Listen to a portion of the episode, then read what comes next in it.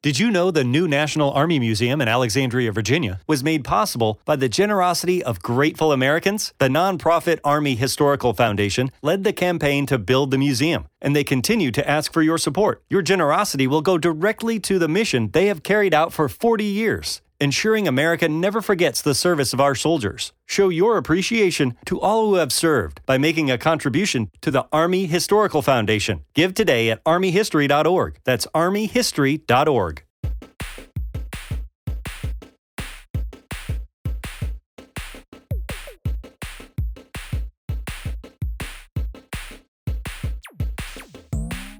E buonasera ragazzi, siamo tornati con una nuova puntata di Floppy Disk, puntualissimi ogni due settimane ma non puntualissimi con l'orario. Abbiamo avuto un po' di problemi, infatti il buon Mirko come vedete non c'è, ci ha lasciato, è desolato nella sua Roma completamente a, a, a detta sua, comple- completamente offline. E quindi... Ma non ci crede nessuno, esatto. Probabilmente aveva voglia di grattarsi la pancia, come è giusto che sia. Quindi, Mirko, sappi che io ti voto come Presidente della Repubblica.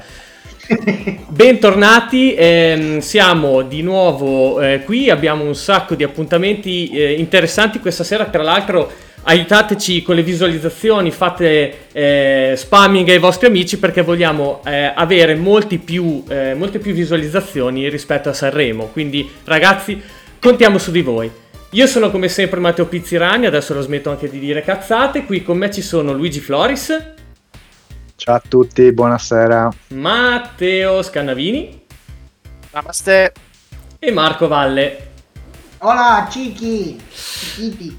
Dunque, dunque, dunque ragazzi, allora direi che la volta scorsa abbiamo eh, così introdotto un nuovo appuntamento che utilizzeremo tutte le volte per iniziare ogni puntata qualche argomento così di cultura generale sul passato eh, della, insomma, de- del nostro medium preferito, ma non solo. Quindi ehm, lascio la parola a Scanna con Accadde oggi, giochiamo oggi. Ed eccoci qua, la mistica seconda puntata di Accadde oggi, giocammo oggi. Questa volta parliamo dell'anno del Signore 1978 quindi in quest'anno quindi vi andremo a spiegare che cosa è successo nel mondo dei videogiochi, qualche breve curiosità e poi anche quali sono stati gli eventi, diciamo generalmente di cultura pop o generale, non tanto magari la storia nuda e cruda, di quello che è successo nel nostro paese in Italia. Quindi bando alle ciance e quindi passiamo ai fatti del 1978. Allora, in quegli anni nei videogiochi eh, veramente il diciamo che era stato il regno degli arcade. Quelli erano i momenti in cui eh, la vera età dell'oro degli arcade dei videogiochi è nata. E proprio il 1978 è l'anno in cui eh, viene generalmente riconosciuta come l'era d'oro dei videogiochi sia iniziata. E questo perché? Perché è uscito un particolare giochetto che ancora oggi ritroviamo eh, intanto nei nostri ricordi, ma anche nelle magliette di molta gente che vedo girare per strada questo giochetto eh, ve lo posso fare indovinare da un po' dalla musichetta che vi, eh, vi mimerò un attimino.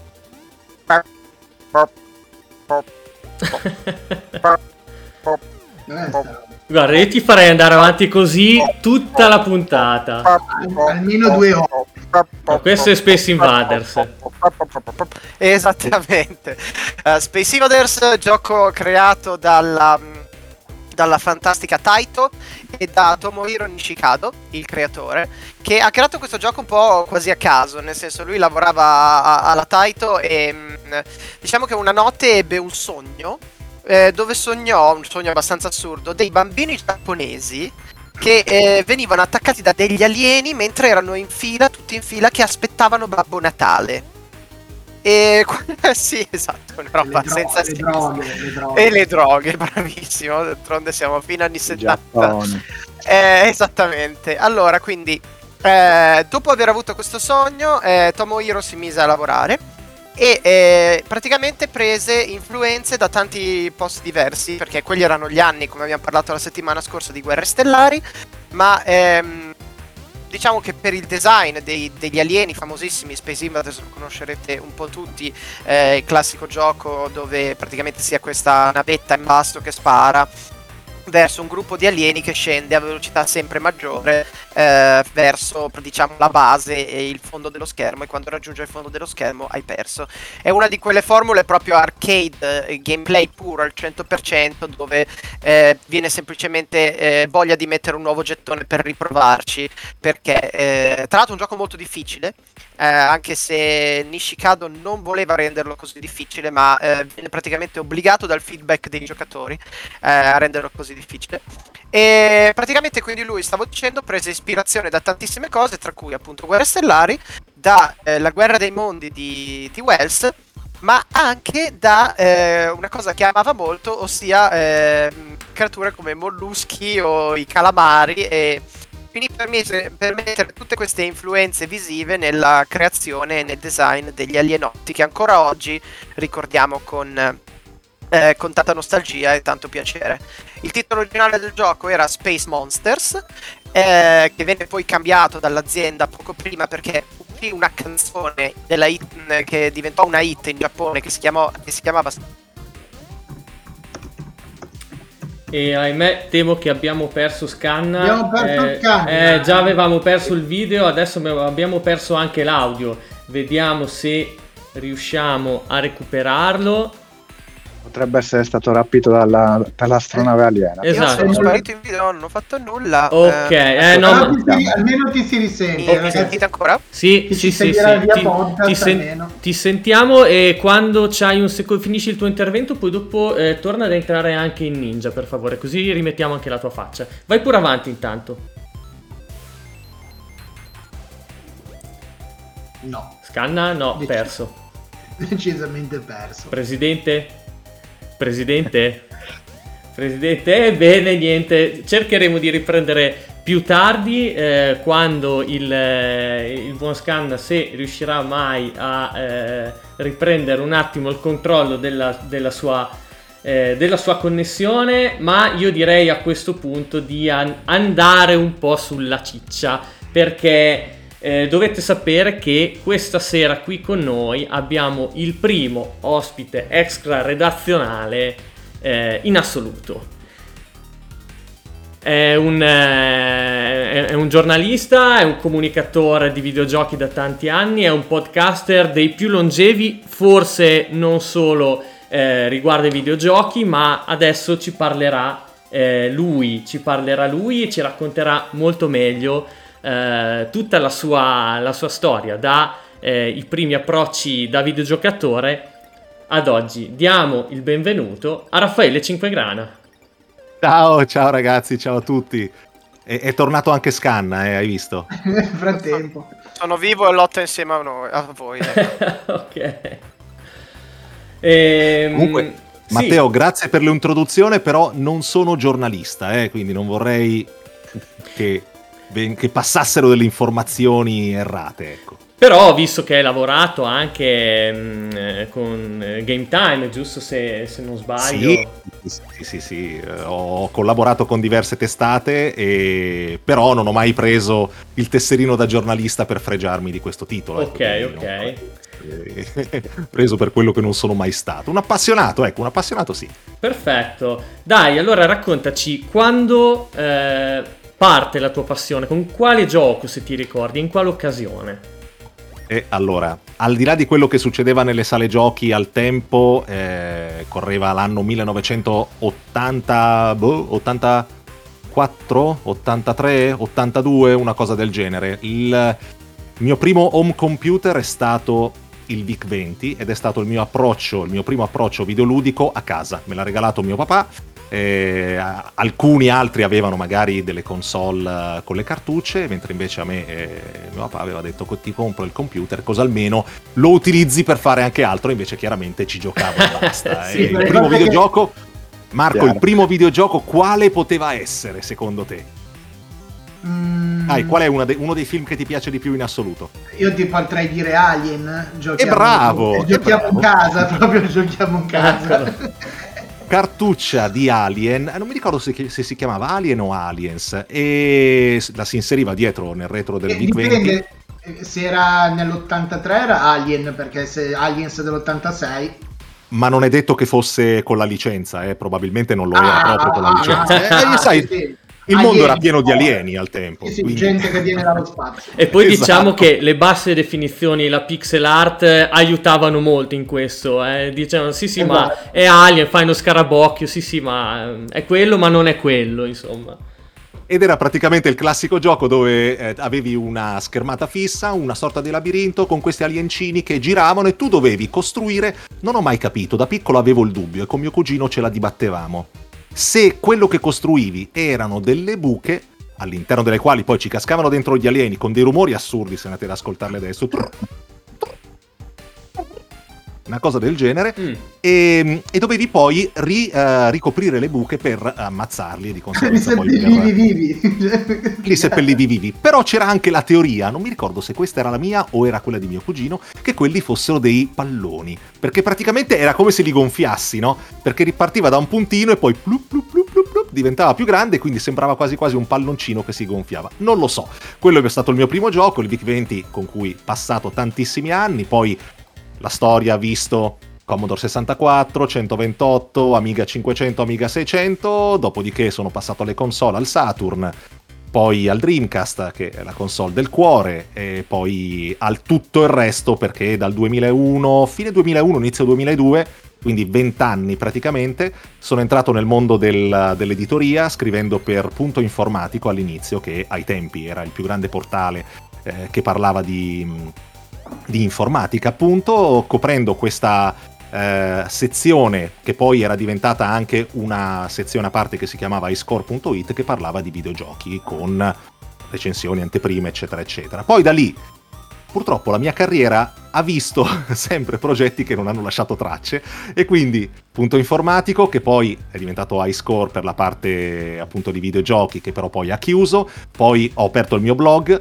eh, poi ho lavorato insieme a Roberto Buffa sul sito che aveva creato, anzi no, ancora prima avevo parla- eh, crea- ehm, lavorato con Alberto Martinelli che aveva Videogame Network o qualcosa del genere, eh, non vorrei dire stupidaggine, non, ricordo- non mi ricordo benissimo, quindi per un paio di anni con lui, poi con Roberto Buffa su tech360.eu, però sono tutti progetti che purtroppo hanno chiuso, e poi Game Time e da 11 anni ormai Console Generation come podcast. Accidenti, Quindi è accidenti. una storia un po' lunga eh, sulle spalle. L'ho fatta breve perché altrimenti stavamo da qua alle prossime due ore a raccontare un po' di cosucce, aneddoti e cose del genere. eh, Però Certo, beh, cavolo, però quando uno ha, come dire, il tuo curriculum, eh, sì, della, insomma, di essere giornalista, poi, cioè, di avere il tesserino, eh, che gliene importa, no? Giustamente, cavolo. eh.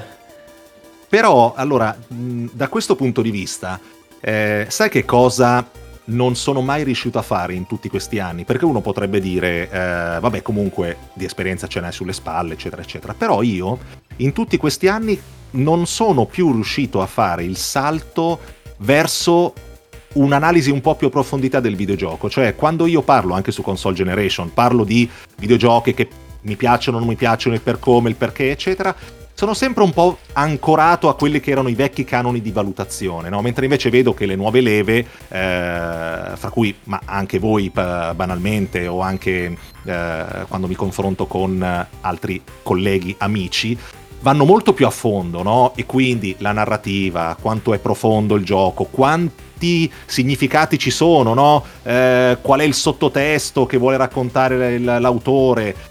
E io quel tipo di salto raramente riesco a farlo e quindi sono fondamentalmente, come mi definisco io, un appassionato a cui piace parlare eh, di videogiochi, ha la fortuna di avere un compare di merenda, un compagno di merenda che è Andrea Facchinetti, con cui passare tutti i venerdì sera in podcast e, e divertendomi con, con chi ci ascolta. Quindi non ho mh, grosse pretese di essere il grande critico dei videogiochi, anzi, tutt'altro. Beh, comunque, cioè, alla fine io penso che più o meno la stessa cosa valga per me, cioè non penso di essere all'altezza di chissà quale critico, ma alla fine sapete cosa, i videogiochi sono fighi perché si possono fruire da tanti punti di vista, cioè ti diverti non solo giocandoci, ma anche parlandone o comunicandoli sotto, penso, io parlo per me, sotto qualsiasi forma, cioè eh, mi piace scrivere un articolo, mi piace scrivere una news, mi piace fare podcast, eh, mi piace fare montaggio video e, e quindi, come dire, è un arricchimento. Match believes that adults date better. Because when you date as an adult, you get to be a little irresponsible with really responsible people. Rip the clothes off someone who actually knows how to put them away. Fall stupidly in love with someone who's actually really smart. Forget being hot. Get them to ugly laugh. Ready to crush on someone who makes you feel whole? If you know who you are and what you want in a relationship, Match is the place for you. Adults Wanted. Download the Match app today. Match believes that adults date better. Because when you date as an adult, you get to be a little irresponsible with really responsible people. Rip the clothes off someone who actually knows how to put them away. Fall stupidly in love with someone who's actually really smart. Forget being hot. Get them to ugly laugh. Ready to crush on someone who makes you feel whole? If you know who you are and what you want in a relationship, Match is the place for you. Adults Wanted. Download the Match app today. di una grande passione, è portare comunque una passione ad un livello eh, superiore e questo penso che sia una cosa molto bella e, e che completa l'esperienza da videogiocatore, per come la vedo io in qualche maniera effettivamente come dici ti completa e ti dà l'opportunità di scambiare anche dei pareri, no? Perché poi è quella la cosa bella, scambiare dei pareri raccontando la tua e ricevendo poi le altre le, le conferme oppure eventualmente anche dei pareri discordanti con cui confrontarti. Assolutamente, assolutamente sì. Tra Beh... l'altro, tornando un attimo indietro nel tempo, visto che qui floppy disk, insomma, no, si parla di cose, di cose vecchie, io vi ho portato una cosa che arriva dal mio vecchio, no. dalla mia cantina. Ah, Questo fantastico. è un disco per Commodore 64, wow. purtroppo tenuto un po' maluccio. Ma se vi ricordate, c'erano le riviste, gruppo editoriale Jackson, il meglio di Jackson Soft, e c'era sopra Dragon Slayer, The Trapdoor, eh, Elevation, eh, Elevation c'è scritto, no, Revelation, Shuttle e Harvey Smith Show Jumper. Questo uno dei giochi al tempo si trovavano in edicola, eh, bello, non sempre soprattutto le cassette, non sempre erano originali, e eh, lo dite diciamo, praticamente ogni diciamo mai, diciamo mai. e Io poi che... mi ricorderò sempre mi ricorderò sempre la cassetta insieme a altri 7 milioni di titoli che c'era Guida al traffico che era Outrun. Guida al traffico. No, vabbè no, ma fantastico. Io mi ricordo invece Abelardo, non mi ricordo esattamente qual era il titolo originale, però c'era questo gioco che si chiamava Abelardo, schermate fisse dove dovevi salire sempre più in alto. Ed era lo stesso gioco diviso, cioè presi alcuni livelli e messi in una cassetta, altri livelli in un'altra cassetta, e sempre con nomi diversi. Oh. Una volta c'era Abelardo, un'altra, una volta un altro, un'altra volta un altro ancora, e via discorrendo. Quindi era un po' così al tempo, si viaggiava si viaggiava ai limiti, no? Sai, un po' come succede ora per un sacco di. No, lo fanno con i Famiclon adesso. Esatto, stavo per dire la stessa cosa. Lo sì. fanno con i Famiclon. Che spezzettano i giochi e ti dicono 300 giochi, poi dopo, vabbè, magari sì, 50 sono... sono... lo stesso gioco tutti, con tutti i livelli spacchettati. Esatto, ma anche un'altra cosa che mi divertivo a fare sempre ai tempi, e non so chi di voi, magari, forse Marco, non lo so, eh, era digitare i listati. No, digitare i listati io non ho avuto mai la pazienza di, di, di, di mettermi lì sul Commodore e digitare i listati, anche perché io il Commodore non l'avevo, però l'avevano dei miei amici. Io ero già passato all'Amiga, ero passato già... Da, da, ah. io ho fatto il salto da, da Atari 2006 a Amiga però il Commodore l'ho vissuto parallelamente perché tantissimi miei amici che avevano magari fratelli leggermente più grandi avevano tutti il Commodore io ho possessore di Commodore, bambino. Però me li ricordi gli stati, ma e, e c- qualcuno ci si era messo anche, mi ricordo che programmava tipo la, la mongolfiera che andava... L'ho provata anch'io, era fantastico. Poi non funzionava, dovevi beccare il, la linea dove avevi scritto qualcosa di Non avevo la minima pazienza, guarda. Guarda, era una di quelle cose che un po' per un giocatore è un po' come nella vita, no? È, è come quando dici ai giovani d'oggi, eh, dovresti fare il militare, voi giovani di oggi dovreste fare il militare perché così imparereste. Ai giocatori di oggi che sono abituati alle cose semplici, alle cose facili, alla patch del day one, eccetera, eh, al fatto che critica e critica e critica. Io vi chiederei una cosa, tornate indietro negli anni 80, c'erano le riviste in edicola dove all'interno c'erano degli articoli, anche delle recensioni, tutto quanto, e poi c'era la magica parte dei listati. Mi ricordo anche c'era un, un, una mm, rivista, non, non, mi ricordo esattamente quale, dove c'era la cornucopia. E mm, chiaramente non telefona mai nessuno e adesso eh, telefona qualcuno a casa.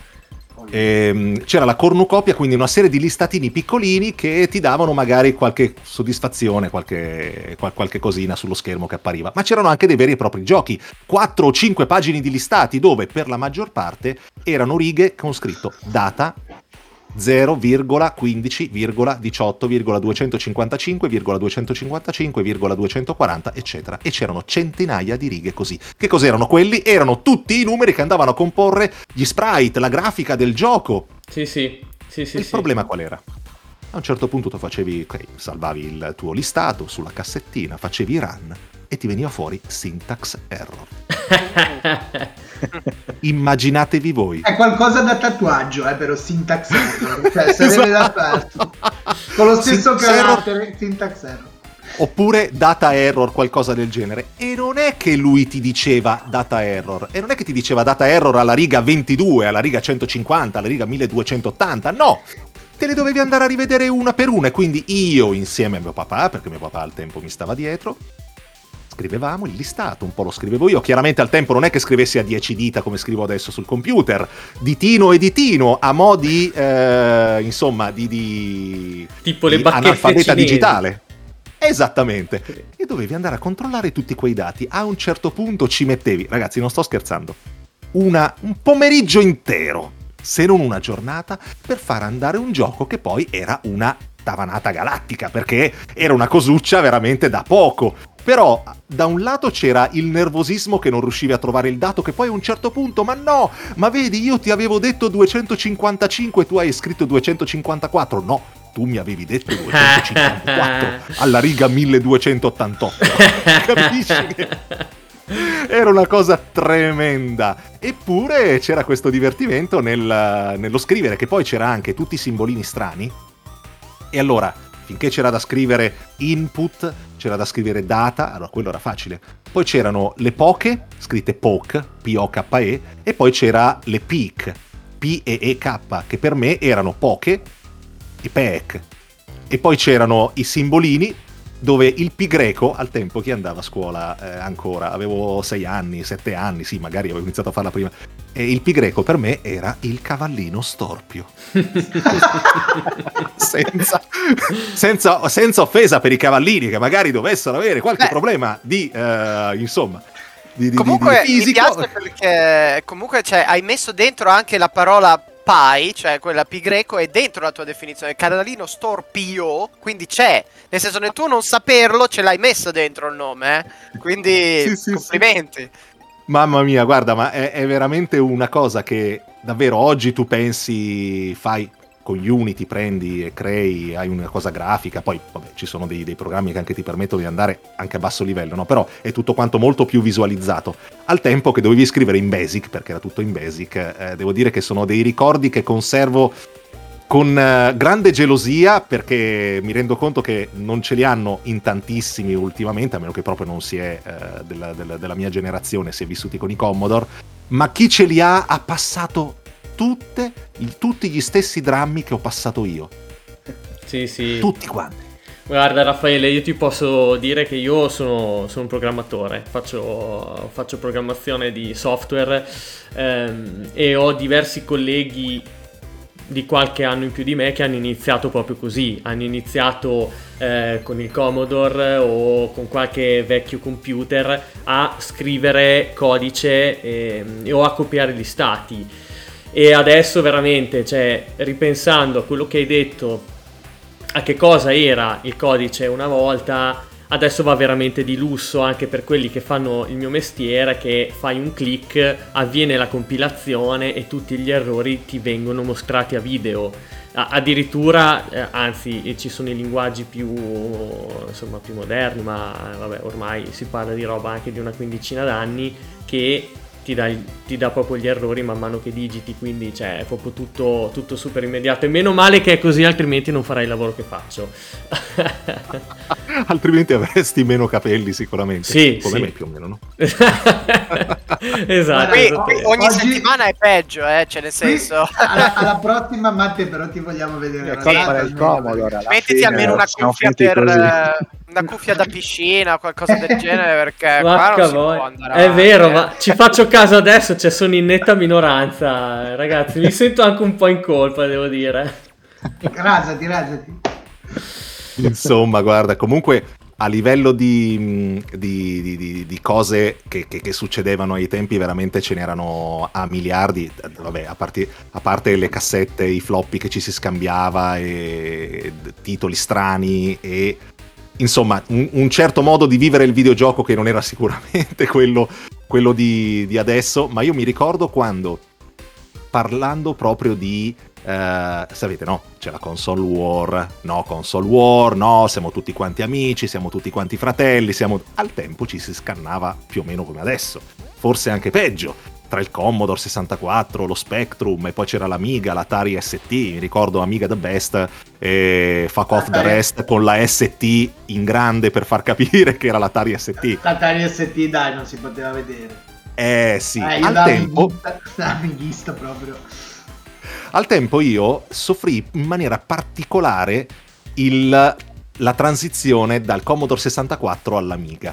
Perché io avevo il mio bel monitorino Commodore, che era uno dei monitor, non mi ricordo il nome, eh, di quelli mh, eh, super fighi ai tempi, nonché uno degli unici che, che c'era, perché non è, o ti compravi quello o non è che avevi chissà che cosa, e mh, andai nel negozio per vedere se potevo comprare un'Amiga e il negoziante aveva detto, eh no, tu devi, eh, devi cambiare anche il monitor, eh, perché il tuo monitor non è compatibile. Col senno di poi sarei andato dal negoziante a dirgli, imbecille, il monitor è compatibile. Ma va bene. Quindi che cosa successe? Mio papà non mi comprò l'Amiga, mentre mio cugino ce l'aveva già. E mi ricordo che al tempo, utilizzando un programmino per Commodore 64 che si chiamava SEM, che era un programmino che serviva per far parlare il Commodore 64. Tu gli mettevi il testo, gli mettevi dei modificatori di voce, di accento e di inflessione, così, e riuscivi a fargli fare un discorso. Avevo fatto il trattato, anzi, non il trattato, il comizio, diciamo così, il monologo sul il Commodore 64 è il predecessore dell'Amiga, quindi bisogna avere rispetto e non verrà abbandonato e cose di questo genere, no? Quindi rendetevi conto di quanto potessi essere anche in quel caso maledettamente fuori di testa per scrivere delle cose. E mi ricordo ancora che il Sam a un certo punto alla fine avevo scritto perché il 64 è vivo con le O tutte quante tutte una di fila all'altro. Il Sam interpretava queste O come una U e quindi diceva perché il Commodore 64 è vivo.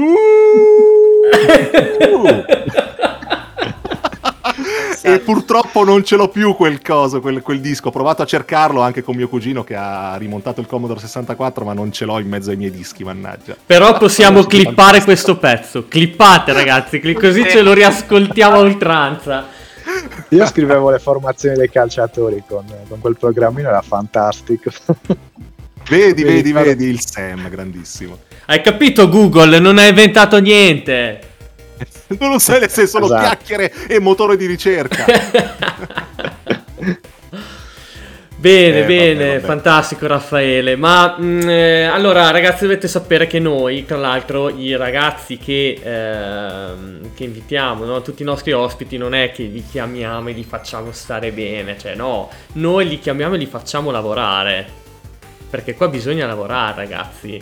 E Va quindi abbiamo fatto un po' come si faceva no? quando ci si beccava con amici. eh, e so che Raffaele ci ha portato un gioco. Ci vuole presentare un gioco particolarmente eh, importante per lui, giusto?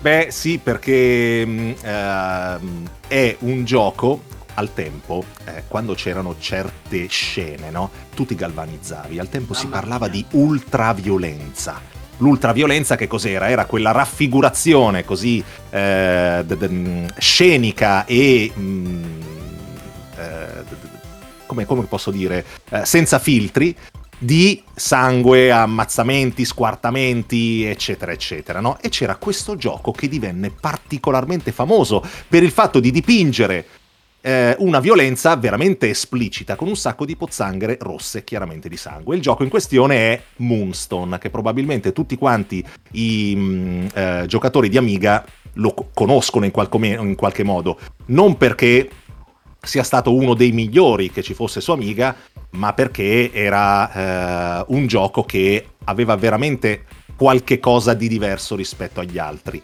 E è un gioco del 1981, eh sì, 81, 1991. E eh, mi ricordo che la prima volta che lo avviai ho detto, oh mamma mia, e che è sta roba? Perché era un gioco dalla grafica diciamo evocativa, eh, perché comunque aveva mm, eh, mm, questa ambientazione medievaleggiante dove tu eri uno dei quattro cavalieri, perché si poteva giocare anche in quattro, eh, uno dei quattro cavalieri che doveva cercare la Moonstone per sconfiggere, se non sbaglio, la grande strega, eccetera, eccetera. E eh, quando vedevi le scene, le scene inter- iniziali, dicevi, beh, bello, iniziavi a giocare e dicevi e che è sta chiavica? Allora c'era praticamente una mappa dove potevi spostare il cursore e potevi fermarti in diversi luoghi a seconda di dove ti fermavi avevi determinati nemici che dovevi eventualmente sconfiggere. Il problema di questo gioco è che si muoveva a una quindicina di fotogrammi al secondo, forse, insomma, aveva una scattosità incredibile e una difficoltà eccezionale. Voi oggi, o noi oggi, prendiamo Dark Souls come uno dei più difficili, Demon Souls, i Souls-like, eccetera, eccetera. Devo dire che per il tempo di Amiga, non che fosse l'unico, eh, perché comunque c'erano anche eh, i vari Mega Man, eccetera, sulle altre console, però comunque su Amiga devo dire che eh, questo Moonstone era stato uno dei giochi probabilmente più difficili a cui sicuramente io abbia mai giocato. Quindi, saltato, saltata la parte del... Um, del, dell'impatto grafico, però questo gioco mi catturava e mi catturava sempre. Perché? Perché fondamentalmente aveva un mix che al tempo non è che mi capitasse di vedere più di tanto, eh, ovvero il, l'azione che si svolgeva all'interno dei, degli schermi, delle schermate fisse, dove tu cavaliere avevi a disposizione due o tre mosse e venivi sempre messo a confrontarti con diversi tipi di nemici, potevano essere altri cavalieri, potevano essere um, degli avversari che utilizzavano delle lance oppure delle spade, potevano essere dei mostri, uh, delle sorti di, sorta di mostri che venivano fuori dal fango, altri che venivano, altri che erano dei, de, delle specie di... Ah, c'era anche un drago vero e proprio, tra l'altro, che era gigante, e quello era il bello anche del gioco. Eh, c'erano poi delle, delle, specie di ranocchie giganti, c'era un, insomma un po' di tutto. A seconda del... I cinghiali, quelli che correvano avanti e indietro. Bravo, tremendi, i cinghiali. Erano tremendissimi. Avanti e indietro. Tremendissimi e tu dovevi conoscere il nemico, chiaramente imparare le mosse che faceva, perché poi le mosse che facevano erano sempre le stesse, e controbattere in qualche modo. Non c'era la parata, bisognava semplicemente spostare il personaggio e poi utilizzare la mossa più adatta. C'era il fendente, c'era quello che mi piaceva di più, che era il colpo dall'alto, che normalmente serviva per far fuori una sorta di lupo mannaro e tanti altri nemici in maniera più, più agevole. Quindi c'era questa componente d'azione dei nemici che erano fantastici, un gameplay bruttino, devo dire. Poi se lo guardate adesso, insomma, parecchio brutto. Dall'altro lato c'era un piccola componente di ruolistica, no? Perché tu poi aprivi i forzieri, all'interno del forziere trovavi dei tesori e questi tesori poi ti potevano servire in qualche modo per agevolarti durante il resto del gioco. Potevi eventualmente anche incontrare gli altri cavalieri che nel caso in cui non fossero dei tuoi amici che giocavano insieme a te o contro di te perché si giocava comunque contro, ehm, eh, potevi incontrare e incrociare all'interno della mappa controllati dalla, dalla CPU e in quel caso eh, eventualmente se tutte e due finivamo sulla stessa casella chiaramente bisognava fare un duello singolar tenzone. È un gioco che sono riuscito solo un... Allora, a parte che al tempo, giocandoci adesso magari lo capirei di più, al tempo, nel 1991 non è che l'avessi capito così tanto bene. Però è un gioco che sono riuscito a finire in tutta la mia carriera su Amiga una volta sola. Oh. E sono riuscito a finirlo per caso. A un certo punto avevo fatto delle, tutta una serie di missioncine, mi era andata bene, per non dire altro, mi era andata molto bene. A un certo punto compare un eh, punto di interesse al centro della mappa, sorta, dove c'era una sorta di vortice se non vado errato, vado lì e c'era la strega finale. E riesco a batterla al primo colpo! riesco a batterla e finisco Moonstone. Finito la prima volta, tutte le altre partite successive non sono mai più riuscito a finirlo. È un gioco che ce l'ho qua, sulla bocca dello stomaco, proprio perché una volta finito, mai più riuscito, ma neanche mai più riuscito ad arrivare alla, alla strega, mai più. Non so. Beh, ci vuole anche una certa dose di fortuna a volte, no? Eh, certo, eh, eh, quello è stato... Io se ti può consolare non l'ho mai finito, non l'ho manco mai vista la strega se non nei, nei, nei long play, nelle cose così. Cioè io dal vivo giocando mai vista anche perché giusto quegli anni lì, anche io come dicete, io non ci capivo una fava, cioè andavo perché per me era tipo picchiaduro, in realtà c'era quel piccolo cosa di strategia, di gioco di ruolo che ancora ancora che, eh, mi sarebbero arrivate tipo con Eye of the Beholder e, e tutto il gioco di ruolo da lì a breve, però lì per lì non, non avevo ancora associato questa action eh, con, col, col fatto diciamo un po' più strategico, un po' più però mi ricordo che erano tipo i comandi impossibili, impossibili, col joystick poi, perché col pad forse forse ancora, però, però è fantastico. Però dai, i movimenti davvero... Cioè, oggi magari ci lamentiamo quando il gioco è, non è stabile a 30 fotogrammi al secondo. Diciamo che oggi i giochi dovrebbero essere a 60 almeno. Eh, però vabbè. Eh, eh, quando... sì. eh, però non è, non è fluido io veramente vi garantisco, se eh, guarda, vabbè, guardando anche il video, eh, chiaramente si vede quando il personaggio si sposta, si, sposte, si spostava di 3 cm alla volta. Non erano 3, erano uno e mezzo alla volta. Cioè, era una cosa veramente indecente da controllare. E ci voleva davvero della, del pelo sullo stomaco per riuscire a giocarci e a giocarci anche in maniera, mm, in maniera approfondita poi se a questo ci unisci anche il fatto che era di una difficoltà madornale. Posso dire che, posso dire che io l'ho, l'ho, preso su GOG. L'ho preso su GOG, ma comunque si trova anche su Abandonware, vari eh, e tutto. E giocato con il pad dell'Xbox rimane sempre un casino mostruoso. Solo che io l'ho preso veramente per tre spiccioli, solamente per dire ok ce l'ho, l'ho lanciato tipo due volte. Nostalgia. Eh, la nostalgia però, però a, a, mi è sembrato proprio di, di essere lì con, con, con, lo StarTac in mano che, che, che, ho detto ora mi rimane proprio la leva da una parte e la base dall'altra perché poi reggi quittare cioè. a proposito di rimanere con la leva in mano eh, che, che, con i giochi difficili, vabbè, magari ogni tanto ti salta la pazienza, no? Cioè dici, anche se eri piccolino, però eh, ogni tanto il joystick ci, ci, rim- ci rimetteva le, le, penne avevo il joystick, no, no, questo non necessariamente con Moonstone, non mi ricordo con che gioco fosse. Avevo il joystick quello che aveva l'impugnatura alta a mo' di cloche. Sì, non so tipo se quello bianco, quello che aveva i, i tre tasti. Che poi sì, però era nero il mio. Il quick shot, forse. Così. Quick shot o qualche cosa del genere, o un clone o una cosa simile, no? E non mi ricordo, c'era stato un gioco particolarmente ostico e aveva le ventose sì. E io che cosa avevo fatto? Prendi, sposta, sposta, sposta, crack, si era rotto, eh, si era rotta la leva. E fu così che nacque il mio joystick che mi diede delle soddisfazioni incredibili per tutta quanta la carriera dell'Amiga. Soprannominato Zappa, perché una volta rotto andai giù in cantina, mio papà si dilettava anche in maniera abbastanza evoluta con la, felag- la falegnameria, quindi aveva pezzi di legno, seghe, lime e di tutto, andai giù, prendetti o presi, non prendetti come farlo, presi una, uh, un pezzo di legno, iniziai a limarlo, track track track, poi col martello lo infilai dentro nel joystick e quella divenne la zappa, che aveva un punto a suo favore. Aveva la lunghezza giusta per essere controllato col pollice e l'indice. Era diventato, guarda, favoloso da quel punto di vista.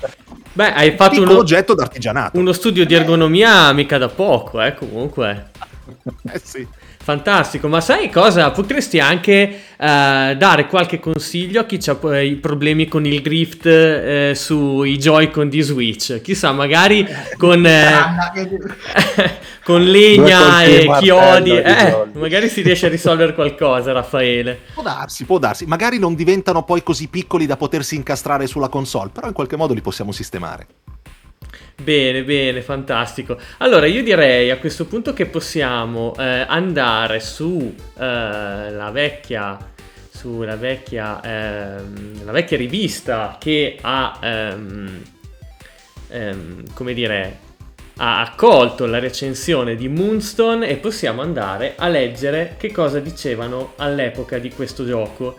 Quindi eh, leggiamo Computer più videogiochi, eh, numero 14 di marzo del 92, edito da Jackson.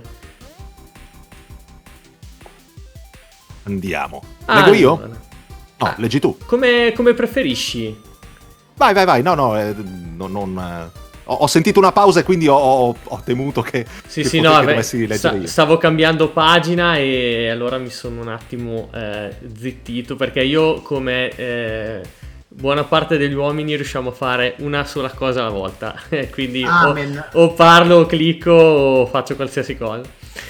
Allora, review. Eh, Moonstone è Hard Day's Night, eh, che tra l'altro ho letto che questo, il sottotitolo è Hard Day's Night, è una citazione dei Beatles. Eh sì. Beh sì, è abbastanza chiara. Sì. Avrete sicuramente visto tutti Paladini, storie d'armi e d'amore. Ma dove? E di conseguenza... Eh, e di conseguenza vi sarà venuta immediatamente voglia di prendere a sciabolate la vostra sorellina dopo averla infilata in un barattolo che simulasse, che simulasse la corazza. Ebbene, la grande notizia è che non avrete più bisogno di sprecare quel barattolo perché è uscito Moonstone, il gioco in cui combatterete inscatolati in un'armatura con tutti i peggiori esseri della mitologia britannica e contro gli altri cavalieri.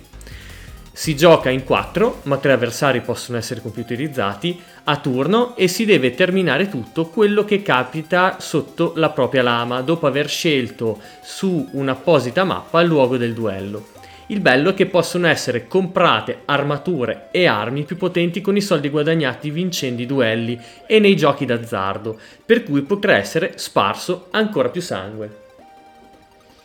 E poi c'è un trafiletto che dice E non hai pietà tu di me. Carissimi fan di Dylan Dog eh, e dello splatter in generale, sappiate che in Moonstone è possibile attivare l'opzione Gore che dà un tocco veramente violento al gioco. Nei duelli vedrete scorrere sangue da ogni poro eh, di paladini e mostri. E il bello è che cadaveri e pozzi di sangue rimarranno sempre presenti sul campo di gioco, che si trasformerà in un bel obitorio all'aria aperta, lo scenario ideale per un bel picnic.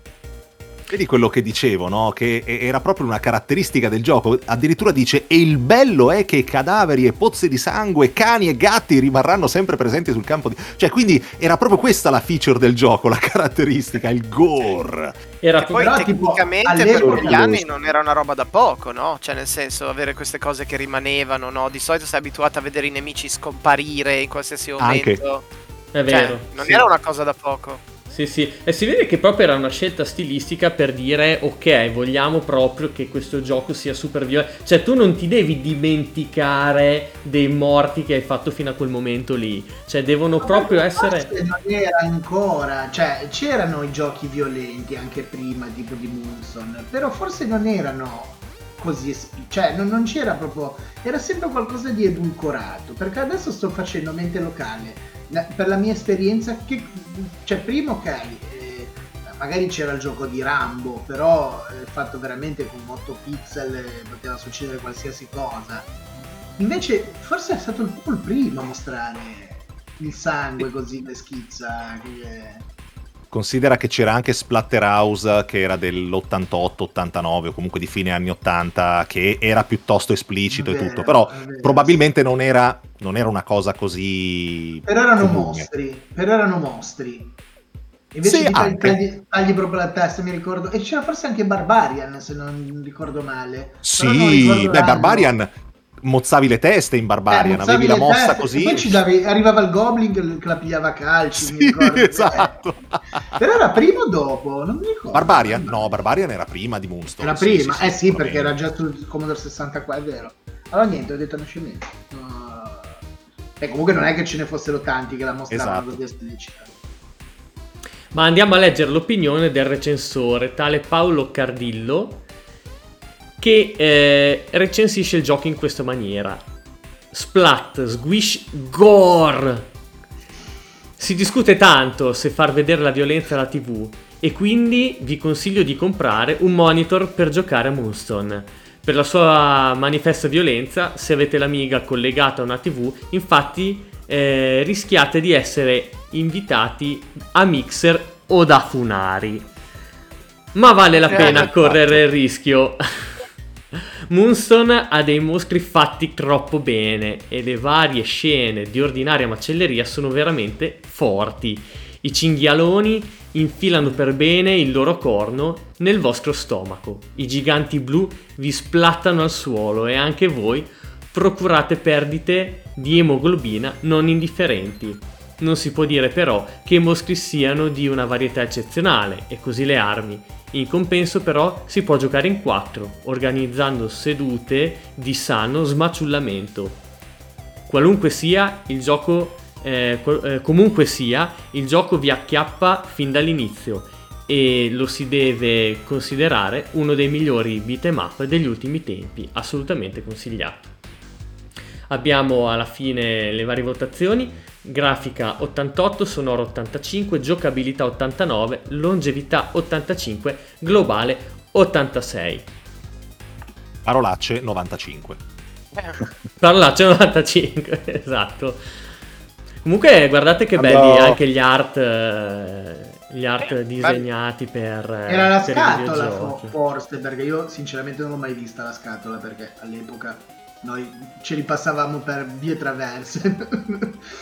Stavo pensando giocabilità 89 il voto più alto, ma stando a quanto ha detto Raffaele, non è che fosse di una giocabilità così estrema.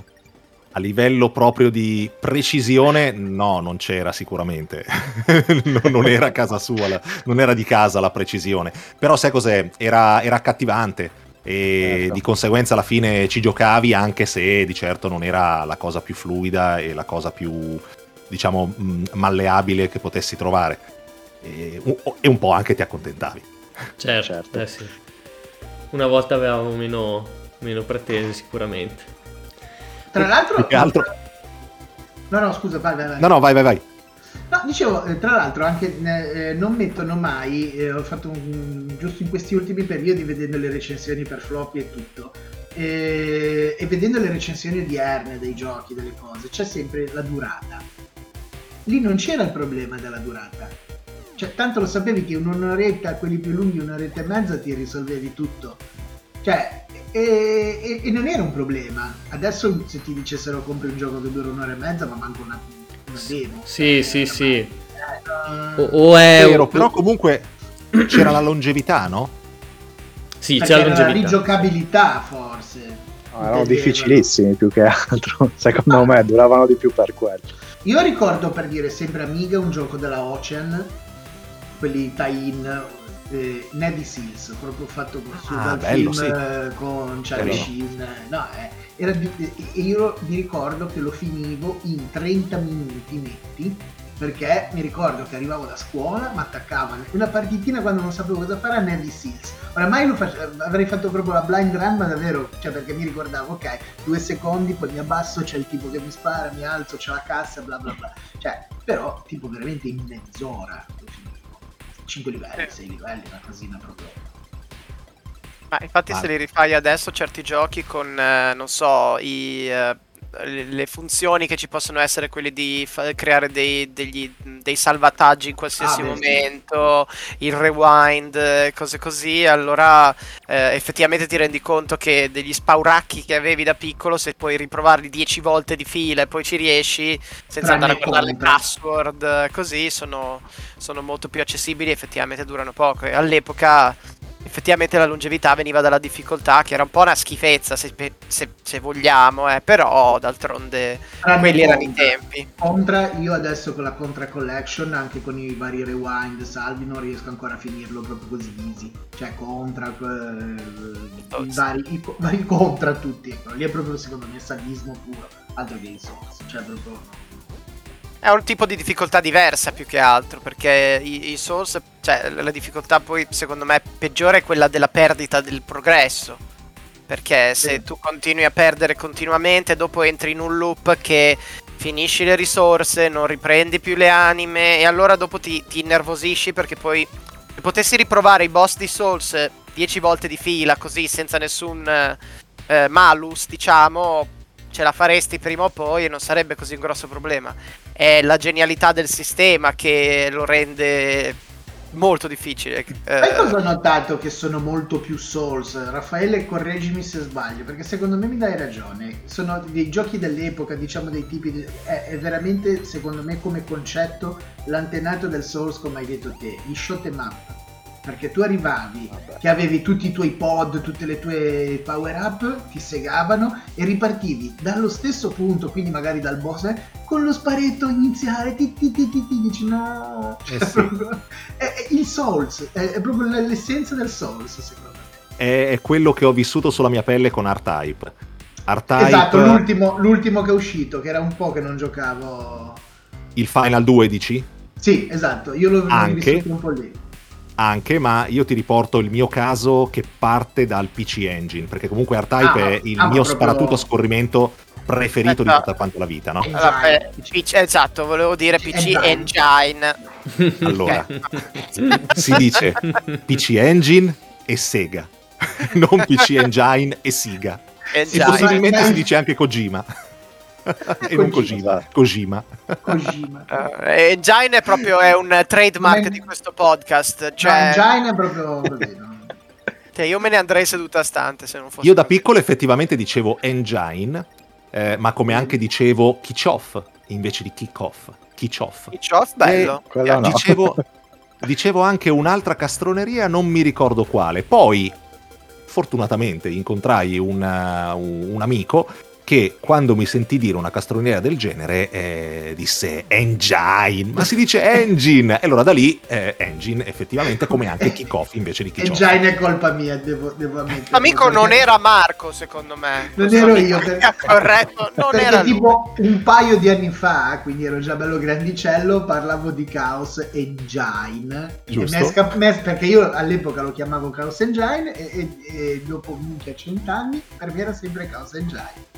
E non era. Sentito- te l'avevo già sentito dire quando siamo andati a Colonia insieme in qualche situazione, ma avevo fatto buon viso, non avevo detto niente. Ero ubriaco. eravamo quindi- appena conosciuti e quindi non volevo fare il saputello. No, Invece no. se dici Engine avanti. davanti a Enrico, eh, di certo No, no, no. liscia. Triggered. Sì, sì, Esatto. ogni, ogni volta che qualcuno sbaglia la pronuncia di engine c'è un Andreuccetti che muore. Esatto.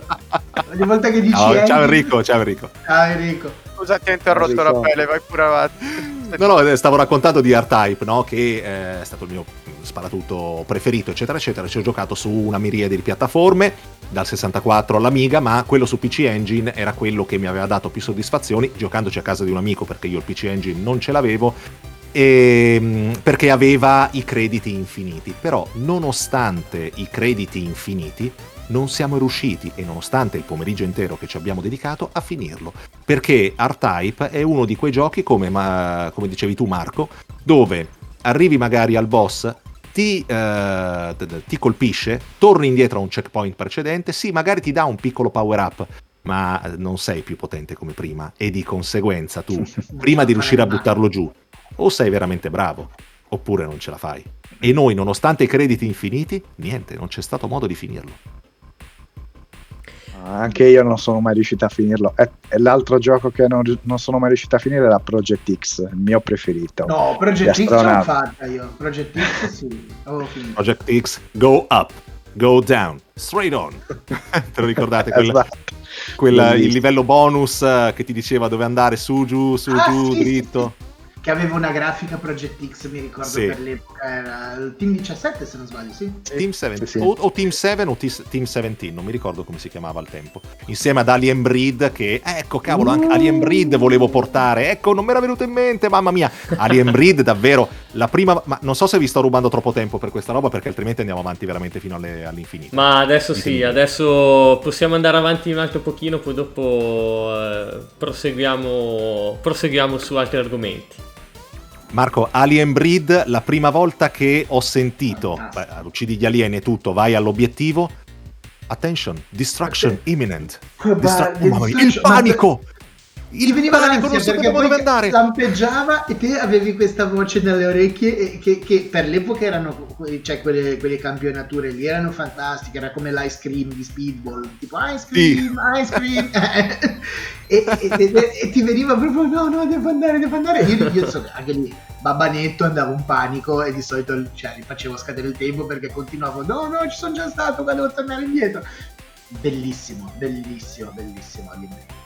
Veramente veramente bello e ci, ci sono giochi che davvero hanno fatto la storia nonostante non fossero su console ma erano su, su computer eh, su Amiga, su Commodore 64 devo dire che comunque Alien Breed davvero ha, ha avuto quel guizzo poi per carità se lo guardi adesso non è niente di che però ha avuto quel guizzo di darti di metterti la strizza proprio vai vai ce la fai sì, in sì. coop con un altro amico e poi alla fine dovevi anche tornare indietro nel, nel punto di salvataggio altrimenti ciao ciao e, e ci mettevi le penne Sì, che non era, eh, cioè uno dicevi, boh, ammazzo il mostro e quindi è finito il livello, mentalità arcade, finito il boss di fine livello, invece no, c'era proprio anche da scappare, fantastico. esatto esatto Ma ragazzi, adesso Eh, io direi di tornare un attimo ehm, di- in carreggiata. Esatto, concludiamo questo argomento e torniamo sulla carta stampata, la carta stampata che tanto ci piace e che ha dato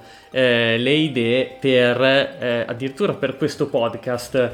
Siamo infatti eh, davanti a PS Mania 2.0 eh, numero 10 di febbraio 2002, edito da Play Press Publishing, pronti a leggere le notizie che uscirono esattamente vent'anni fa. Vent'anni fa che tuttavia, mm, come dire, è... ehm, non, non sembrano proprio vent'anni fa, eh, questi, sembra... Sembrano un po' di notizie che potrebbero uscire anche oggi. Si parla infatti di Gran Turismo, no? Ieri sera c'è stato lo state of play su Gran Turismo 7, eh, uscirà il mese prossimo. Ebbene, ancora eh, qui si parlava appunto di Gran Turismo eh, in Europa e non stiamo parlando di eh, GT Concept forse. Un rappresentante della Sony Europe ha lasciato trapelare una notizia che, se confermata, potrebbe renderci felici fino alla fine del prossimo secolo.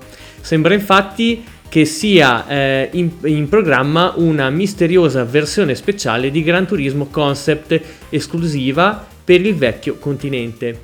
I dettagli non sono ancora noti, ma sembra che la Polyphony introdurrà in questa edizione elementi più graditi al pubblico europeo. Questo non spiega molto, ma fa pensare subito all'inserimento di nuove vetture e di tracciati ambientati nella patria dell'euro. E ricordiamo che l'euro era arrivato un mese prima. Eh, tra l'altro, proprio in questi primi mesi del 2002 dovrebbe essere annunciato il quarto titolo ufficiale della serie e il sì, eh, e lì sì che se ne vedranno delle belle. Beh, qua c'era un bel po' di gioia da parte eh, dei redattori proprio perché noi europei in quel periodo eravamo sempre veramente i più sfigati, cioè la roba arrivava dopo mesi se arrivava e quindi eh, insomma eravamo, eravamo un po' biscrattati dal mercato, per fortuna non è più così. Ma spostiamoci eh, invece in Warner Bros. Infatti c'è Taz ricercato, il diavolo della Tasmania, di nuovo protagonista. La Infogrames ha recentemente diffuso le prime immagini di Taz Wanted, un eh, titolo inserito tra le uscite PS2, Xbox e PC. Il gioco vede la partecipazione di un altro famosissimo personaggio dei cartoni animati Warner Bros., Yosemite Sam, che nella storia gioca il ruolo di cattivo imprigionando il buon, il buon Taz. Dopo la fuga di quest'ultimo, Sam tappe- tappezza l'area di poster che ritraggono Taz come ricercato. In termini di gioco, tutto questo si traduce in un'avventura dinamica in, eh, in cui il giocatore dovrà guidare Taz alla ricerca di tutti i poster che lo incriminano. L'uscita di Taz Wanted, il cui sviluppo è stato affidato alla Blitz, è fissata al momento eh, per il maggio del 2002. Mi mancano questi giochi, mi, mi piacerebbe tanto che tornassero a fare dei platform eh, così, così carini, così simpatici. Un po' semplici Un po' senza troppi- semplici, sì. Avevamo letto anche la news, eh, qualche, no, non era la news, forse nello speciale di Natale sul gioco di... eh, non ricordo come si chiamasse, era tipo il cugino di Willy il Coyote.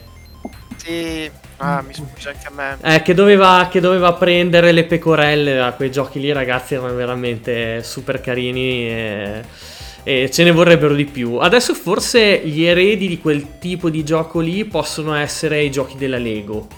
Forse. Mm. Mm, O meglio, dai. Sì, decisamente. Sì, effettivamente sì. Sono passati Elaborati. vent'anni.